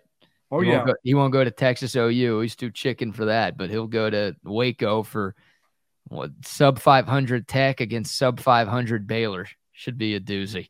Oh my goodness. All right, before we get back into Texas OU, let's uh, give some love to a few more sponsors. Hey, Brain Vault and Dr. Eckert, we've talked about them some, but now they're officially a part of the team at Texas Sports Unfiltered. I love the folks at uh, Greg Eckert's office, as a matter of fact. They do everything from general dentistry to the most advanced work. And these beauties right here, see these veneers right here? I those done in just two visits, folks, and you can have that done too. Now they do extractions, teeth cleaning, teeth whitening, tooth loss solution. And if you're interested in dental implants, find out if you're a candidate for dental implants. Not as costly, obviously, as getting these babies that I have in this Denzel smile, but dental implants, Dr. Eckert's doing plenty of those right now and at a great price. Find out if you're a candidate by giving them a call at 512 345 3166. And folks, you're going to love Dr. Greg Eckert. If you have dental anxiety, which means you're scared to go to the dentist, I had that because I had a temporary filling in my mouth for 14 years. I would not go to the dentist because I was horrified of the dentist. One visit to Dr. Eckert, sitting in his waiting room for only a couple minutes, and then going back to the good doctor and him going, dude, that's a temporary. That is that's cement in your mouth. They don't do that any longer. Hmm. How long have you had it? Oh, just 14 years, doc. He said, We're gonna fix that up, Buck. And we did just that. I felt good. I had no more dental anxiety going in to see Dr. Eckert. And folks, he'll make it just that simple. He'll give you that great smile. He'll give you the smile that you want, and only two visits if must be. IV sedation. If you have to have IV sedation, there are people that go to just get a cleaning that need IV sedation. That's how horrified they are at the dentist. You're not going to need IV sedation, but if it's necessary to get your teeth clean or get your teeth fixed, Dr. Eckert will give you just that. As I said, give him a call today at 512 345 3166. He is absolutely the very best. There are, there are great dentists around, but there's nobody better than Dr. Greg Eckert. Once again, give him a call at 512 345 3166. He's our dentist. He needs to be your dentist also. I need that IV sedation at home. No, no, no. it's for the you don't just get the IV sedation at home just because you want to be nice and relaxed watching your Dallas Cowboys. That's what you mean you may need IV sedation for that game this weekend for sure. Yes, absolutely. Shout out to uh, Doc U and uh, Brain Vault as well. We'll talk absolutely. about them moving forward. And also shout out to Great Blue Heron Furniture. Oh yeah, the Buck brought it up earlier. The doggo sitting on the couch in the top right part of your screen. That is a Great Blue Heron Furniture piece, and it is gorgeous. And everything they create is gorgeous. We're talking about the most stylish the most comfortable, the most well built furniture that you can possibly find. If you are looking for a high quality piece, something that's going to turn heads, someone walks into your home and they're like, "Oh man, what is what is this?" Great Blue Heron Furniture for your home, for your vacation home, whatever. This is the place you need to check out. And there's a link in the video description below. If you're watching on YouTube, just click that link. It's going to take you directly to our Texas Sports Unfiltered collection right there at Great Blue Heron Furniture. And if you use the promo code HOOK'em, you're going to get 15% off your purchase. That's right, 15% off the highest quality furniture that you can find. Telling you, the lead manufacturer for this company is a great friend of mine. His kids, they're they're watching, they're commenting. They are the best. I will swear by this company and the quality of work that they do. Fantastic people, but more importantly, you care about the furniture. We are talking about the nicest furniture that you can find. Just click that link in the description below and see for yourself. Great Blue Heron Furniture.com. And say hello to our friends over at Covert uh, Bee Caves. We love those folks over there, and they're sending us in two automobiles up to Dallas. We will be we will be in the spotlight as we drive up. Uh, and thanks to the Covert family out there, they've been doing it since 1909. Covert family selling cars and trucks in Central Texas.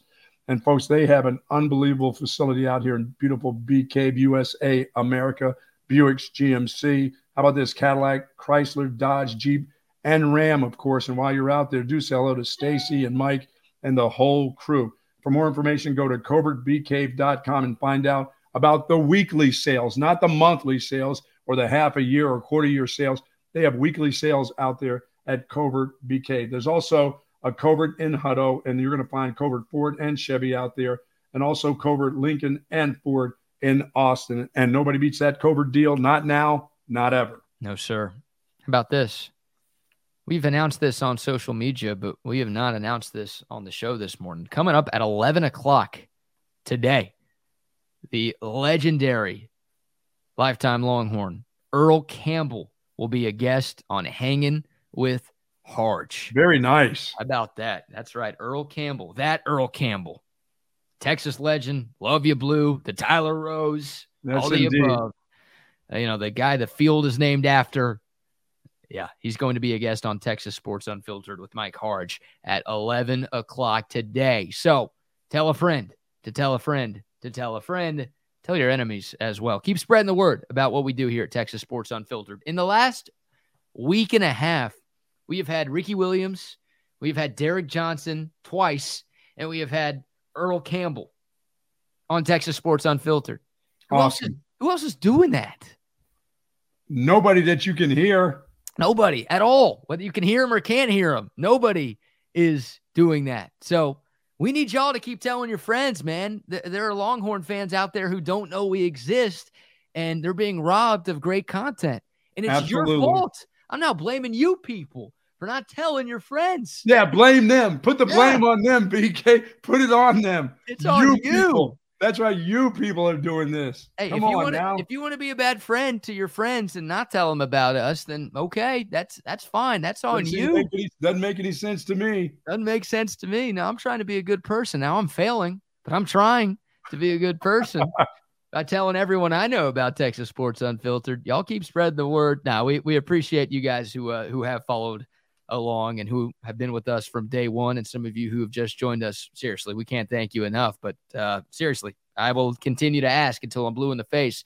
Please spread the word. Let the people know about what we've got going on because we we think we've got something special going on here, and uh, we just want more people to know about us. Uh, we can make this community a little bit bigger. We're working on getting some merch as well, some hats and some shirts. Talked about koozies. We might have those ready to give out to y'all in Dallas this weekend. Uh, we uh, we want to really build this thing, man. So all of you TSUs out there, we thank you for uh, your support. But yeah, let's uh, let's keep building this thing, shall yeah, we? You guys, you guys keep coming. The sponsors just keep coming in. We get a couple calls a day about how do we join, how do we become a part of this, and it's pretty simple. It really, really is, and we'll give you everything that you deserve, and all in a good way, except for yep. Wags, maybe. But that's right. yeah, Wags is a wild card. Yeah, there's a wild card in there somewhere. Yeah. there always, there always is. There's always a wild card, but you got to have that wild card in there. And Absolutely. boy, I'm going to miss Wags. I know he's got some things he's got to take care of back home, but boy, I'd love to have him up. You know, we've we've had some incredible trips to the Dallas Fort Worth area for this particular game. I've been a part of, you know, being at the Hotel Baghdad and and everything else, but we're going to be at the Sheraton right there in Arlington, which will be an awful lot of fun. It'll be our home away from home. We expect to be there in December, also, by the way, oh. for the championship game that we can walk just up to Jerry's World from the Arlington Sheraton. So we expect to be there, and we expect you to be there. We expect the Texas Longhorns to be playing in the championship game, not just playing in a championship game, but winning the championship on their way out of the Big 12. Say goodbye, Big 12. Bye bye. Amen. Yeah. Yes. Say goodbye. Yeah, blow a kiss to Brett Yormark, who's going to be at home with COVID on December 2nd. Yeah, he won't show up for that. He has to show up to yep. hand the trophy to Sark. Not that if it's Texas. Not if it's Texas and OU. They're going to get the deputy commissioner, like the Mark Tatum of the Big Twelve. Not that dude. It's going we to be the guy. the message for the boss the last time. The boss doesn't like us. Or or they'll just get the uh, the sponsor, right? Who is it? Dr Pepper, who sponsors the Big Twelve title game. It could be. Or just be like, here, Dr Pepper, jerky, beef jerky folks, or whoever that was. Yeah. Oh, what old trapper beef old jerky? Tra- the old trapper doodle come out and hand out the trophy. isn't, come that on, the, isn't that the West Virginia Mountaineer? Isn't that the same guy? They're the same dude. They're on the same scholarship. Uh, really? God, yeah, Yormark's gonna chicken out of that deal. That guy is softer than Charmin, man. Ridiculous. the old trapper dude with the trophy in hand. That'll be great. God. All right, let's uh let's get back into this game. Texas and Oklahoma. Oh, uh, Sark Sark was asked about the difference between this OU defense versus last year's OU defense. Look, Texas had no problems with anything Oklahoma last year. The game was 49 to nothing. They scored at will. Uh, Oklahoma couldn't move the ball, but it is worth repeating that this is a very different Oklahoma bunch that's making their way to Dallas on Saturday. Here's Sark talking about the difference between the OU defense this year versus last. Playing really well together. Um, you know, Coach Venables, he, he's been doing it too long at too high of a level to think they weren't going to, you know, get that thing fixed. I said it last year that they would, and so uh, naturally they have. I think they're just playing well together. You know, a lot of guys on the on the same accord. Uh, the front tied together with the backers, tied together with the secondary. The multiplicity of what they do is very challenging. They've got a lot of defense. They got a lot of coverages. They got a lot of pressure packages. So, um, you know, it's, it's definitely challenging on that front, especially when, when they're all on the same accord um, and, and working well together. So, um, like I said, we, we've got we've got our work cut out for us offensively this week in preparation for the ball game. They've got really good linebackers, BK. They've got one of the leading tacklers I, he may be one of the leading tacklers in the country last year. He was all over the place. Uh, they have no depth at linebacker, though. That's the problem. Those guys will get worn out. I know that the weather's supposed to be really, I mean, it's supposed to be like 70 degrees at kickoff. That's it. So it won't be, high temperatures won't be in Dallas this week at, at all. So it's going to be great football weather, but they still are going to get worn out. Their, their guys, their depth behind the linebackers, that's a problem for them. And if this run game is going by Texas, that will eat those dudes up. But they got skilled tacklers in that line. That those first couple guys are really skilled players. But dude, they can't go a whole football game against this uh, this offensive front. They just can't do it. Well, they've got a kid at linebacker by the name of Danny Stutsman. yes. who is playing at an All American level. Now, I'm not going to sit here and tell you that he's Teddy Lehman reincarnated, but this guy is a special, special player. He had 17 tackles in Oklahoma's win against SMU in week two.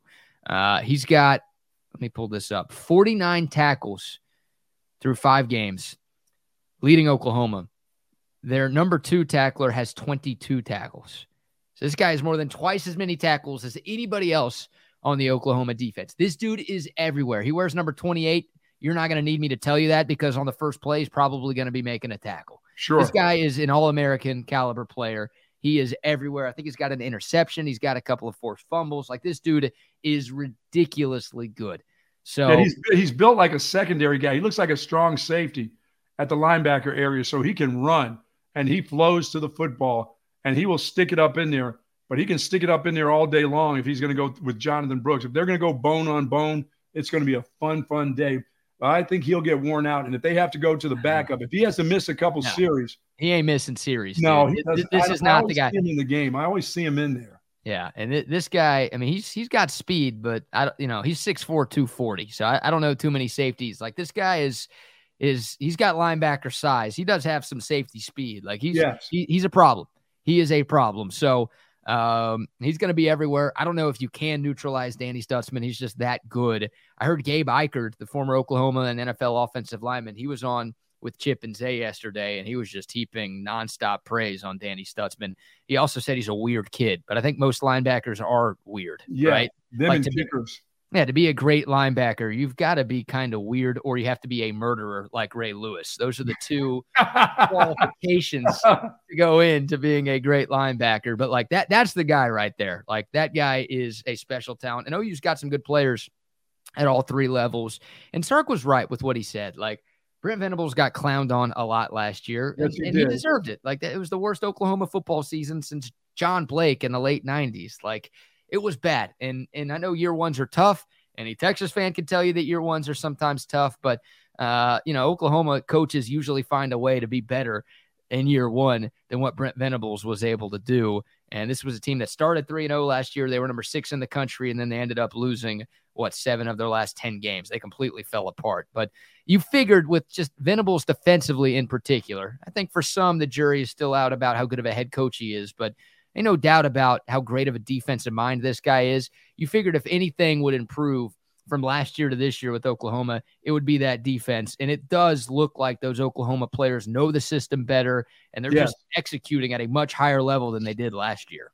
Yeah, but I, uh, well, I'm still expecting uh, they've gotten better in the secondary, but I'm expecting Texas, the Texas Longhorns, to throw, be able to throw the ball against that secondary still.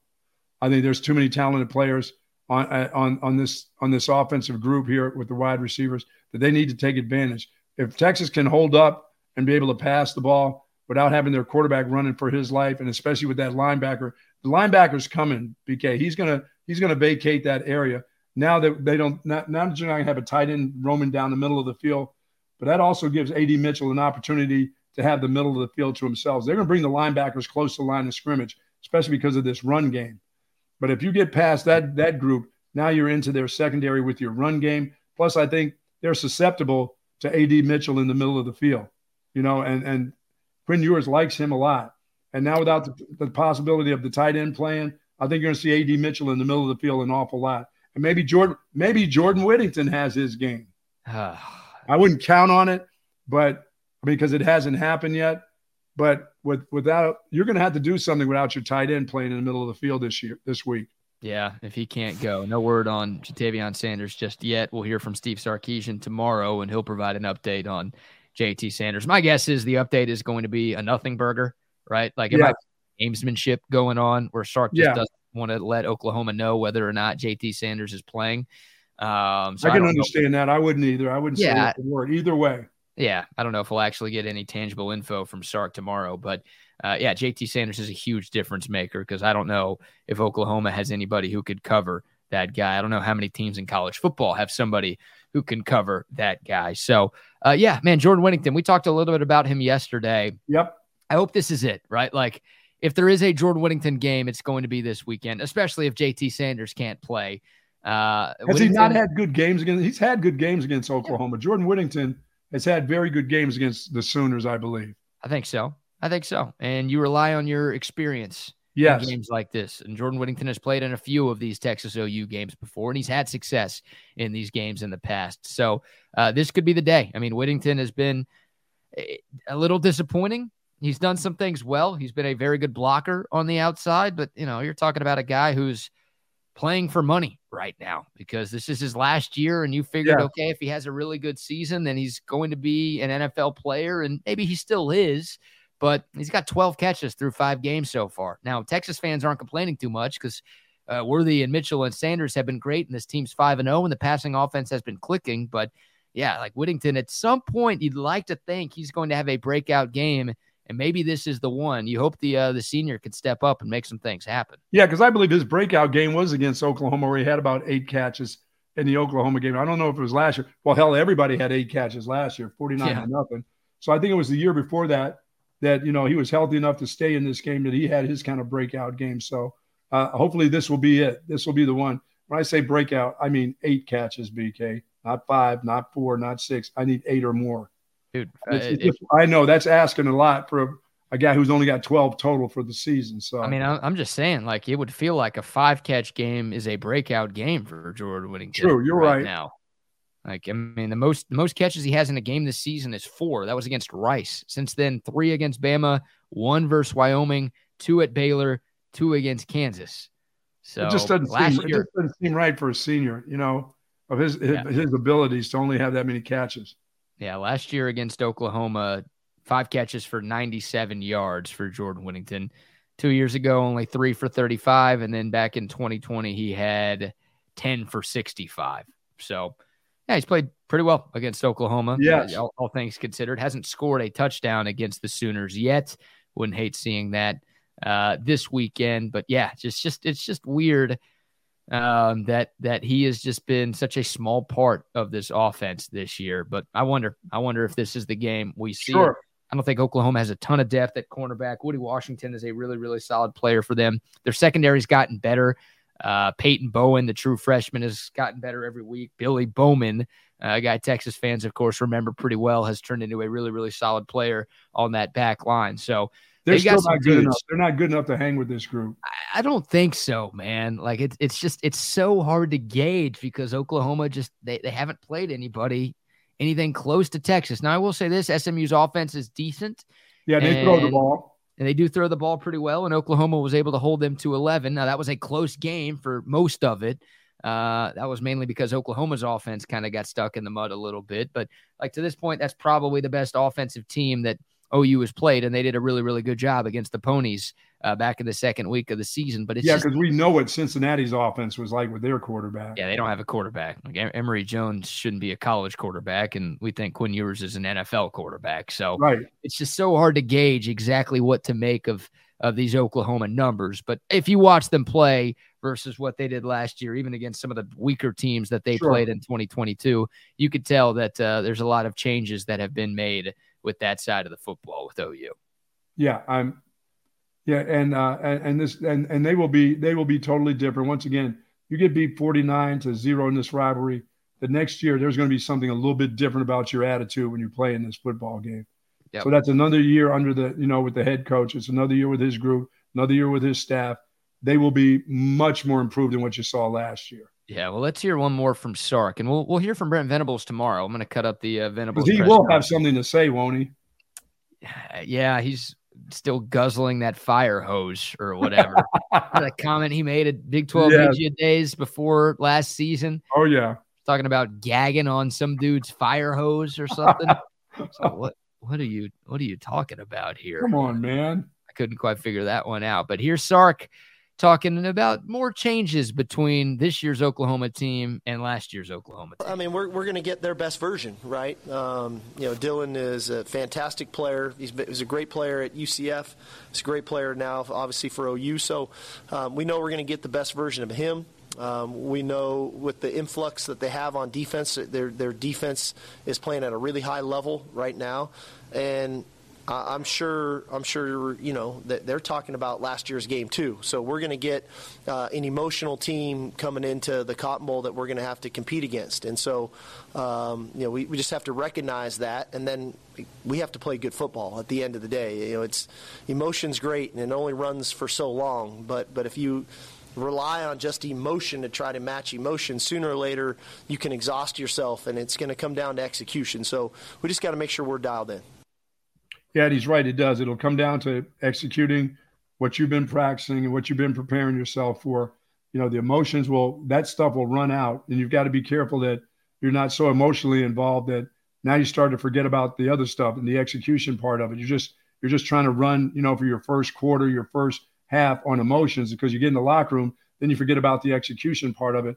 And then you end up with a shitty game plan and a shitty bunch of players out there. What you don't want, you want everybody focused with a high high intensity, you know, not high emotions, high intensity of what you have to do, but you also have to work your game plan. You have to execute those plays. And that that that is throughout the football game. The execution lasts for four to four quarters, BK. The emotion runs pretty quickly. That'll that stuff all starts all of a sudden gets drained. But you will have you will be lathered up. You'll be so excited because the temperature will make you feel that way. You know, you don't have to go out there and it's 104 degrees.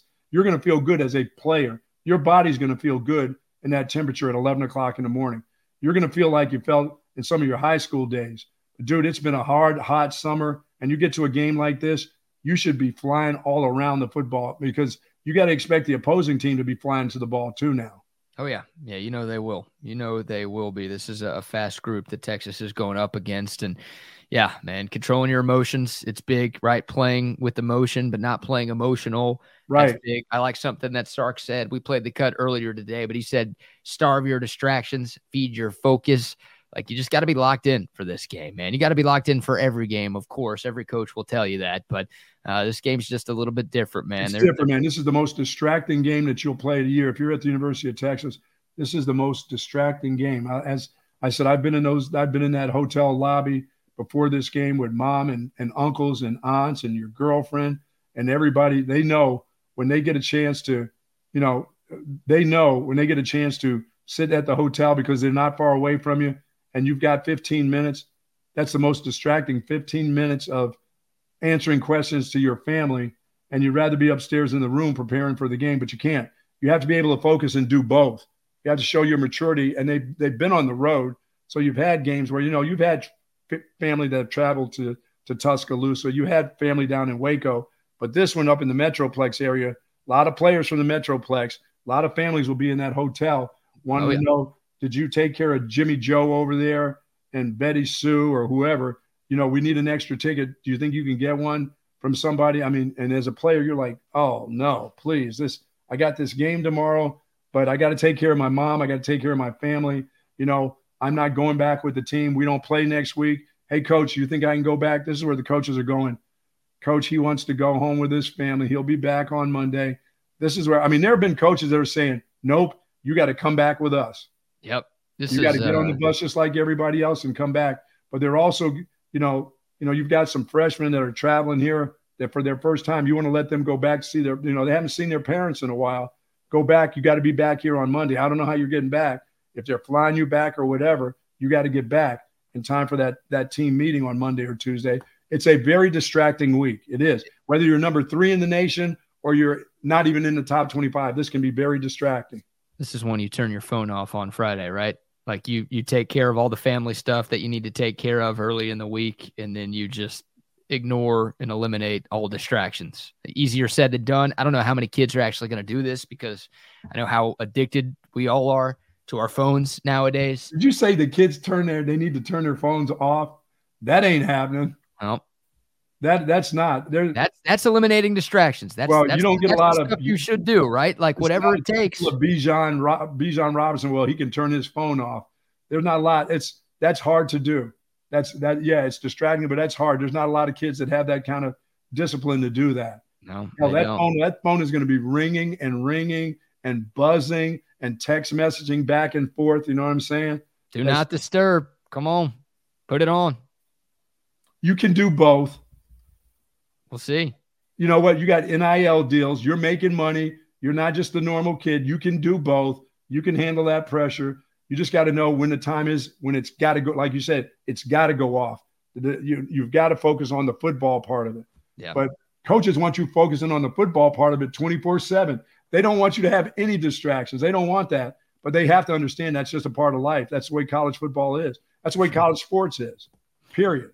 Definitely. Hey, Barry Sorrell is in the chat this morning. That's the Mr. father Sorrell's. Barryn Sorrell. What's going Yeah, on? he's playing Mr. Sorrell. Your kid's playing well. Yes, he is. The assessment of the Oklahoma offensive line. Look, that that group is usually very, very good. Yes. This is not the best offensive line that Oklahoma has ever had. It's Uh, not the best running game either. no, no, no, no. Um, it- it's a good group. They've been able to keep Dillon Gabriel upright this year. He's had a lot of time to throw the football. The receivers have had enough time to get open. The biggest issue with Oklahoma's offensive line, and really the biggest issue with Oklahoma's team this year, is their inability to run the football that effectively. So you think of Texas's defensive front and the push that they've been able to get against the run through these first five games. Hell, they had their way with Alabama, and that loaded offensive line. You feel pretty good about that matchup right there. The Texas run defense going up against the Oklahoma uh, rushing offense. OU's been better in pass pro. We'll see though. Texas is obviously they've got some dudes, including Barryn Sorrell, who have been pretty good off the edge, getting pressure on opposing quarterbacks. If you're able to do that against Dillon Gabriel, then this is going to be a win for Texas. Yeah, they want to keep your they want to keep your eyes moving. They don't want you focused on what you need to do. They'll they'll have motion. They'll still be in motion. It's still, you know, very similar. And let me tell you this: if they haven't run the counter, they've run the counter against Texas before. oh yeah, They- weren't successful at it last year, but the years before that, you've seen the same plays run. If they have success in the run game, they'll run it more than one time. They'll run it numerous times, and if you don't stop it, they'll keep running it at you. We've seen that happen to Texas before in this in this particular game. They like misdirection. They like to move your the Texas athletes around a little bit. So you got to have that eye discipline again this week. Yeah, Texas did a good job of that last week against Kansas. Now the task was made easier Yeah. because Jalon Daniels didn't suit up for the Jayhawks, but still, Kansas's offense has a lot of that pre-snap motion, a lot of the post-snap motion, misdirection, things that uh, are made to confuse your defense. in Texas, And teams really- have had success against Texas in the early in those early series with the run game. Yeah, yeah, they have. And look, Texas, they've given up too many big plays this year. That's like the one knock on this defense right now. It's been one of the best in college football, but uh, even against Kansas, right? They gave up that huge option touchdown. KU got a little bit of fortune with that fumble bouncing right to Daniel Hishaw, who did the rest of the work. But Well, they gave up a 26 yard run on the first play. yeah, they gave up that. Well, look, even on the fumble, like every Texas fan is like, oh, that was lucky. I mean, Jason Bean had already run it for like 40 yards. So right. even if he just got tackled there and held on to the football, then that's still an explosive play that you gave up on the ground. And then, yeah, obviously that passing play to Wilson where Kitan Crawford got turned around a little bit. The Alabama game, there were a couple of explosive plays. Uh, against Baylor, there were one or two explosive plays. Like it, it- happens. And Oklahoma's got enough talent on offense to where uh, th- there's going to be zero explosive plays by them this weekend. But that's been the sort of one issue for this Texas defense. And if you have defensive breakdowns against Dillon Gabriel, he's going to make you pay. Like he he's the guy that I have the least questions about with Oklahoma. Maybe Yeah. he and Stutsman, right? Like because uh, once again, Oklahoma, the level of competition, we've talked about that a ton. Everybody's talked about that. But they Dillon Gabriel's- well in all the games. Dillon Gabriel's not like this is not his first year of being good.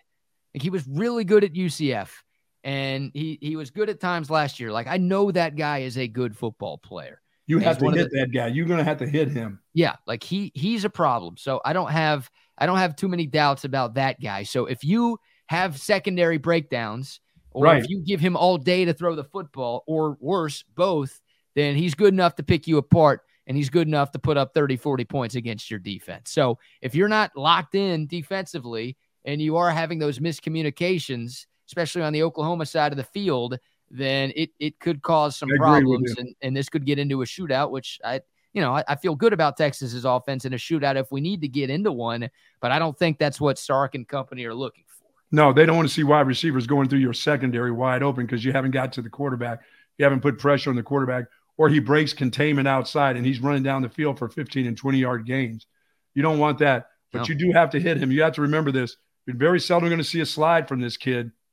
He's going to want to go bone to bone with your secondary guy. So when you when you come up to hit him, you got to make him pay for not sliding. He wants to show that he's a tough guy because he's going to come up talking about how tough he is once you tackle him, no matter what. Yeah. If you grab him by the legs and bring him down and not make a solid hit on him, he's going to come up talking smack to you. So if you get a chance to hit him, I mean, go ahead and hit him. Make Sure. them pay for running the football. Yeah, Gabriel's numbers this year 75% completion percentage, almost 1,600 yards, 15 touchdowns, two interceptions. Also has four rushing touchdowns as well. I mean, Quinn Ewers' numbers are pretty gaudy, but, uh, you know, Gabriel against worse competition uh, has been putting up better numbers this year. So uh, we'll see. All right. Let's uh, give some love to some of our sponsors. How about a recorded spot from our friends at AV Consultations? Hi, this is Tom McKay with Audiovisual Consultations. And Camilla McKay. Kid, what time is it? Old man, it's back to sports time. The hockey and football seasons are upon us. And baseball is winding down to the best part. And what about basketball season? I'm 5'2. Who the hell cares about basketball? yeah, we're talking about watching, not playing. And in that case, you've got everyone covered, right? That's right. Audiovisual Consultations has been providing awesome systems and service throughout Texas for over 30 years. Installing home entertainment systems and livening up restaurants with incredible audio and video systems. We're talking multi screen video walls and home entertainment that puts you in the best seat in the stadium. Just give us a call at 512 255 8678.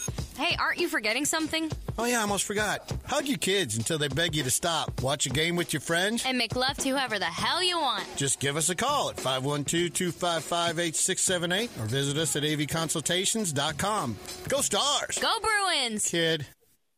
Folks, I'm to tell you about uh, our friends at Relax the Back also. I will be taking my road chair up to Dallas starting tomorrow. Got a new road chair from Relax the Back. And I want to thank those folks because they know that I need definitely need some back support. Had thoracic back surgery reconstruction.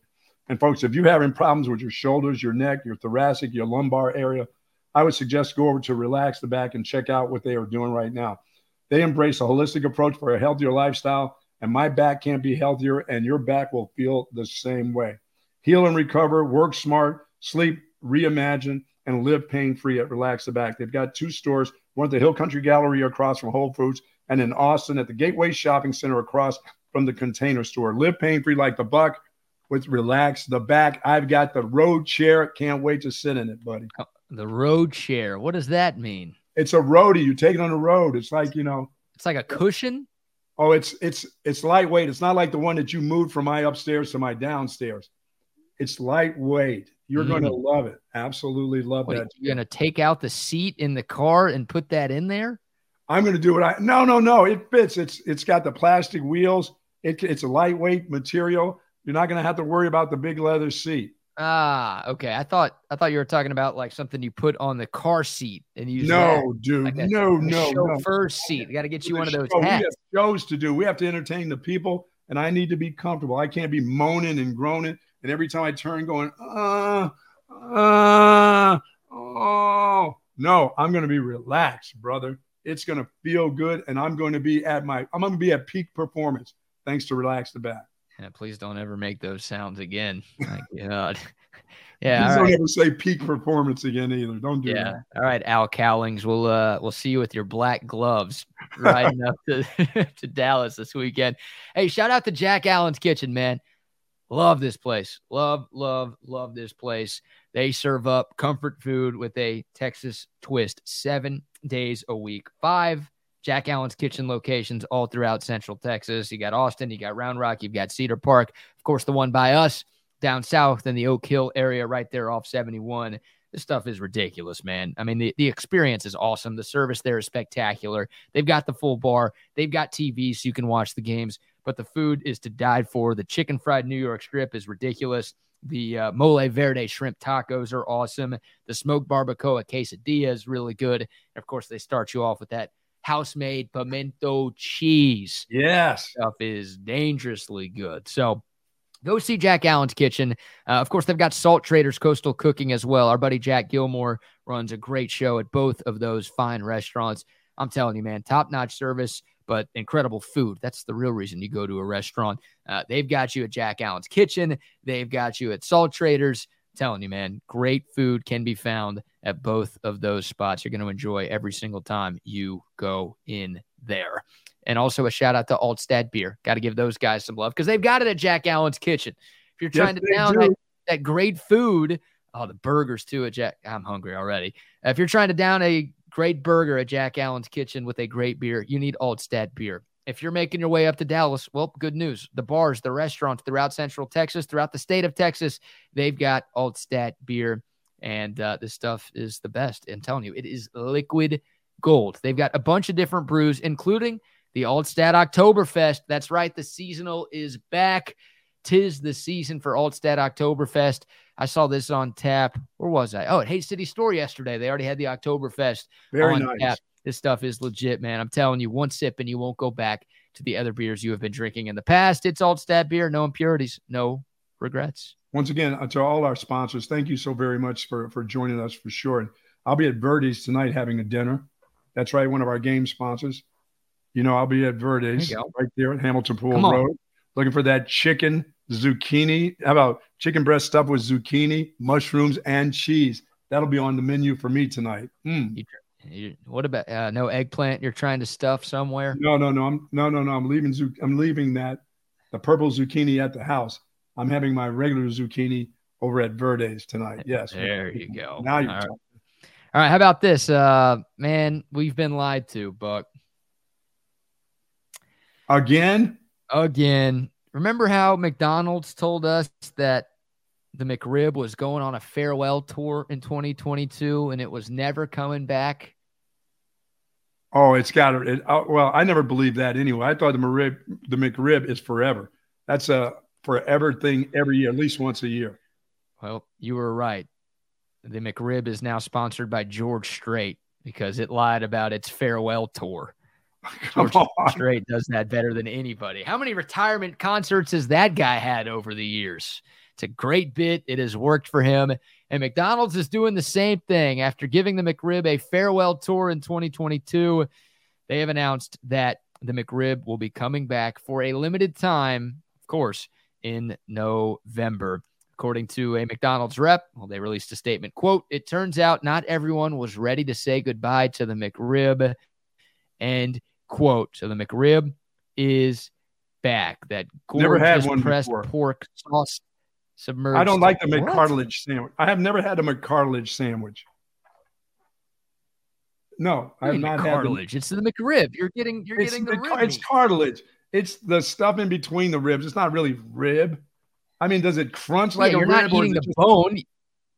You're trying to eat the the, bone bone, in there you or the actual rib.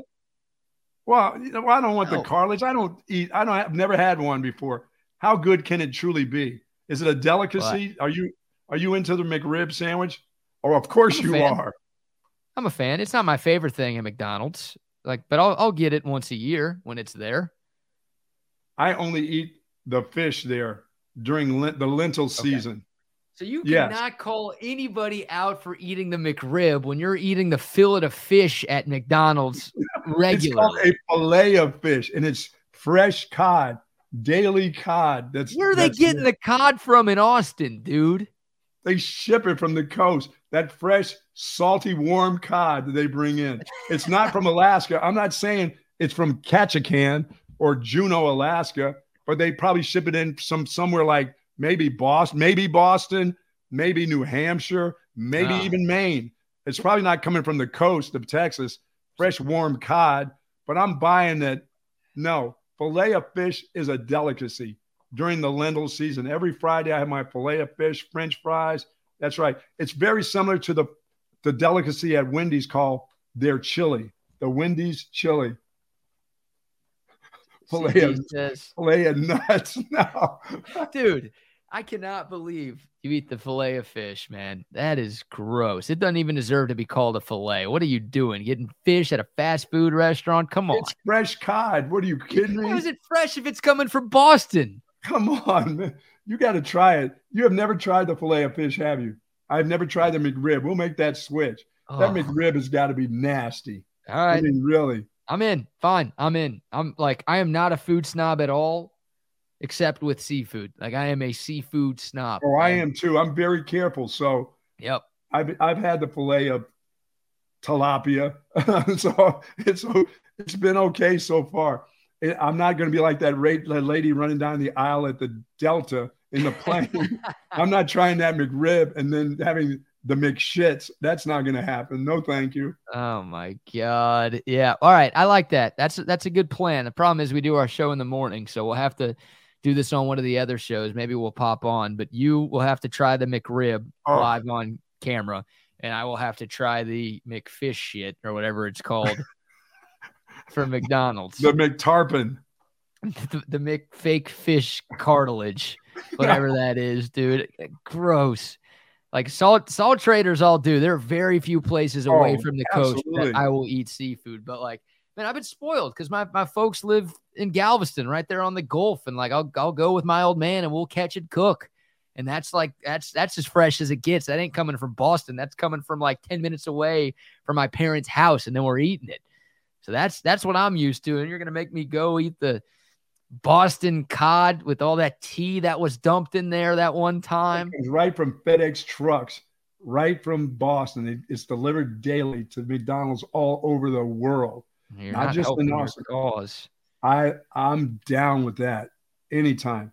I don't. I mm. mean, I used to just have that as as anytime I go to McDonald's, that with the French fries, the fillet of fish. Not even during the lentil season, but now I just do it during Lent. I'm I'm a little skeptical of it too, just a wee bit skeptical. But at that time, I can do it every Friday. That's Better than big- Mrs. Paul's fish sticks, that's for sure. Who's Mrs. Mrs. Paul? Mrs. Paul's Mrs. Paul's fish sticks. We used to have that as a kid during Lent when we have fish Fridays. The Uh, fish you're- sticks, you just stuff them in the oven and bring them right back out. Oh, it's just store bought stuff. Oh, I love them. Love Mrs. Paul's. You like fish sticks, huh? Not any longer. What are you, a gay fish? no, I don't. You I ever heard don't. that one? That's the old South Park one. Oh, of course. Yes. Yeah, that is great. Oh man, so Mrs. the Mc, Paul's. McRib is coming back in November.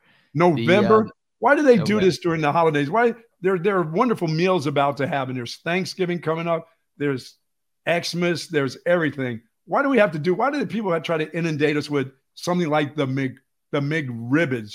You know, the mid cartilage. I mean, really? Thanksgiving's not till the end of the month, man. Like there's 20 something days before you get to that turkey. You got to eat those days too. Yeah, I've got to go. I've got to go to my Starbucks. Can't get a regular coffee. It's got to be what is it? McSpice or Oktoberfest latte or whatever's in all that stuff. Oh, Come the on, man. Oh my goodness. Just be careful. Oh, oh no. Don't be, don't be, don't be getting into any arguments with those fast food workers. Watch your arm. Watch your arm. Oh, reaching back under my folds. Bring out my piece. you don't like what?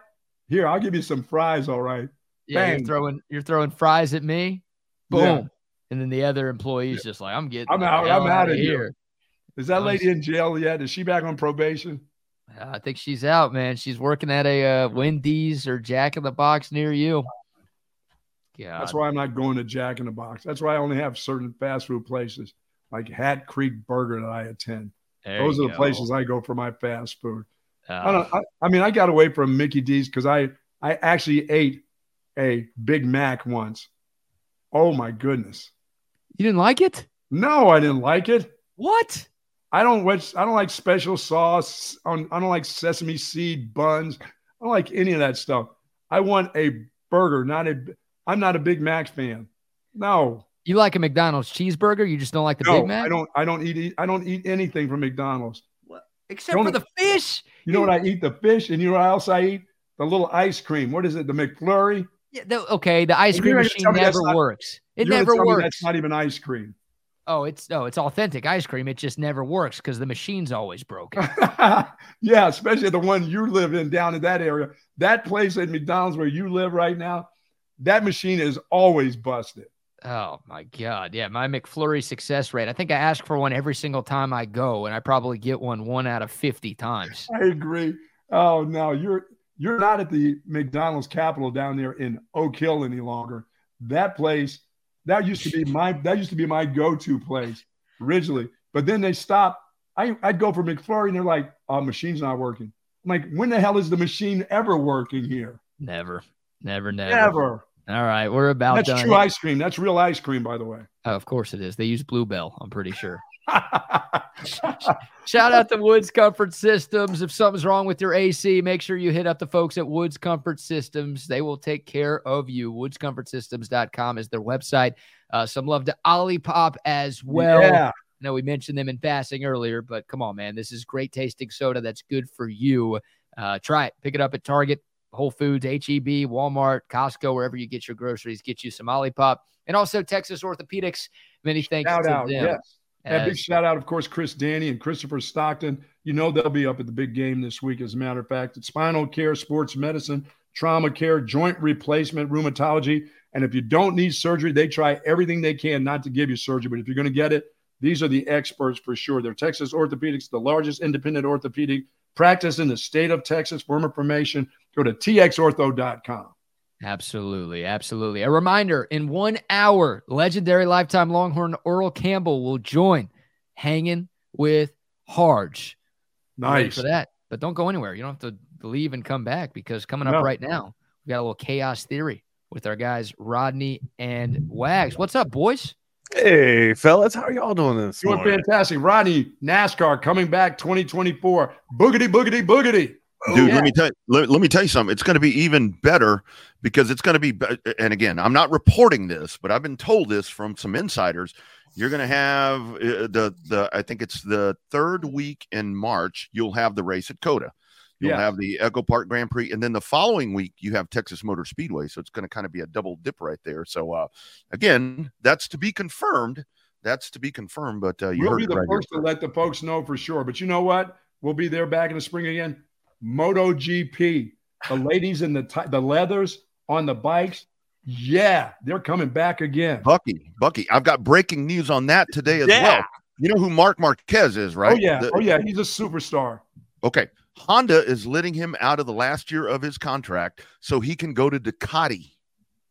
How about that? Very Changing- nice. Changing He's already a star. He's already a winner. I Oh, mean, a superstar, yeah, yeah, right? He's the man. I mean, he he's he's like the Lewis or Lewis Hamilton or Max Verstappen of MotoGP, dude. Well, it used uh, to be Lewis Hamilton back in Hey, the day.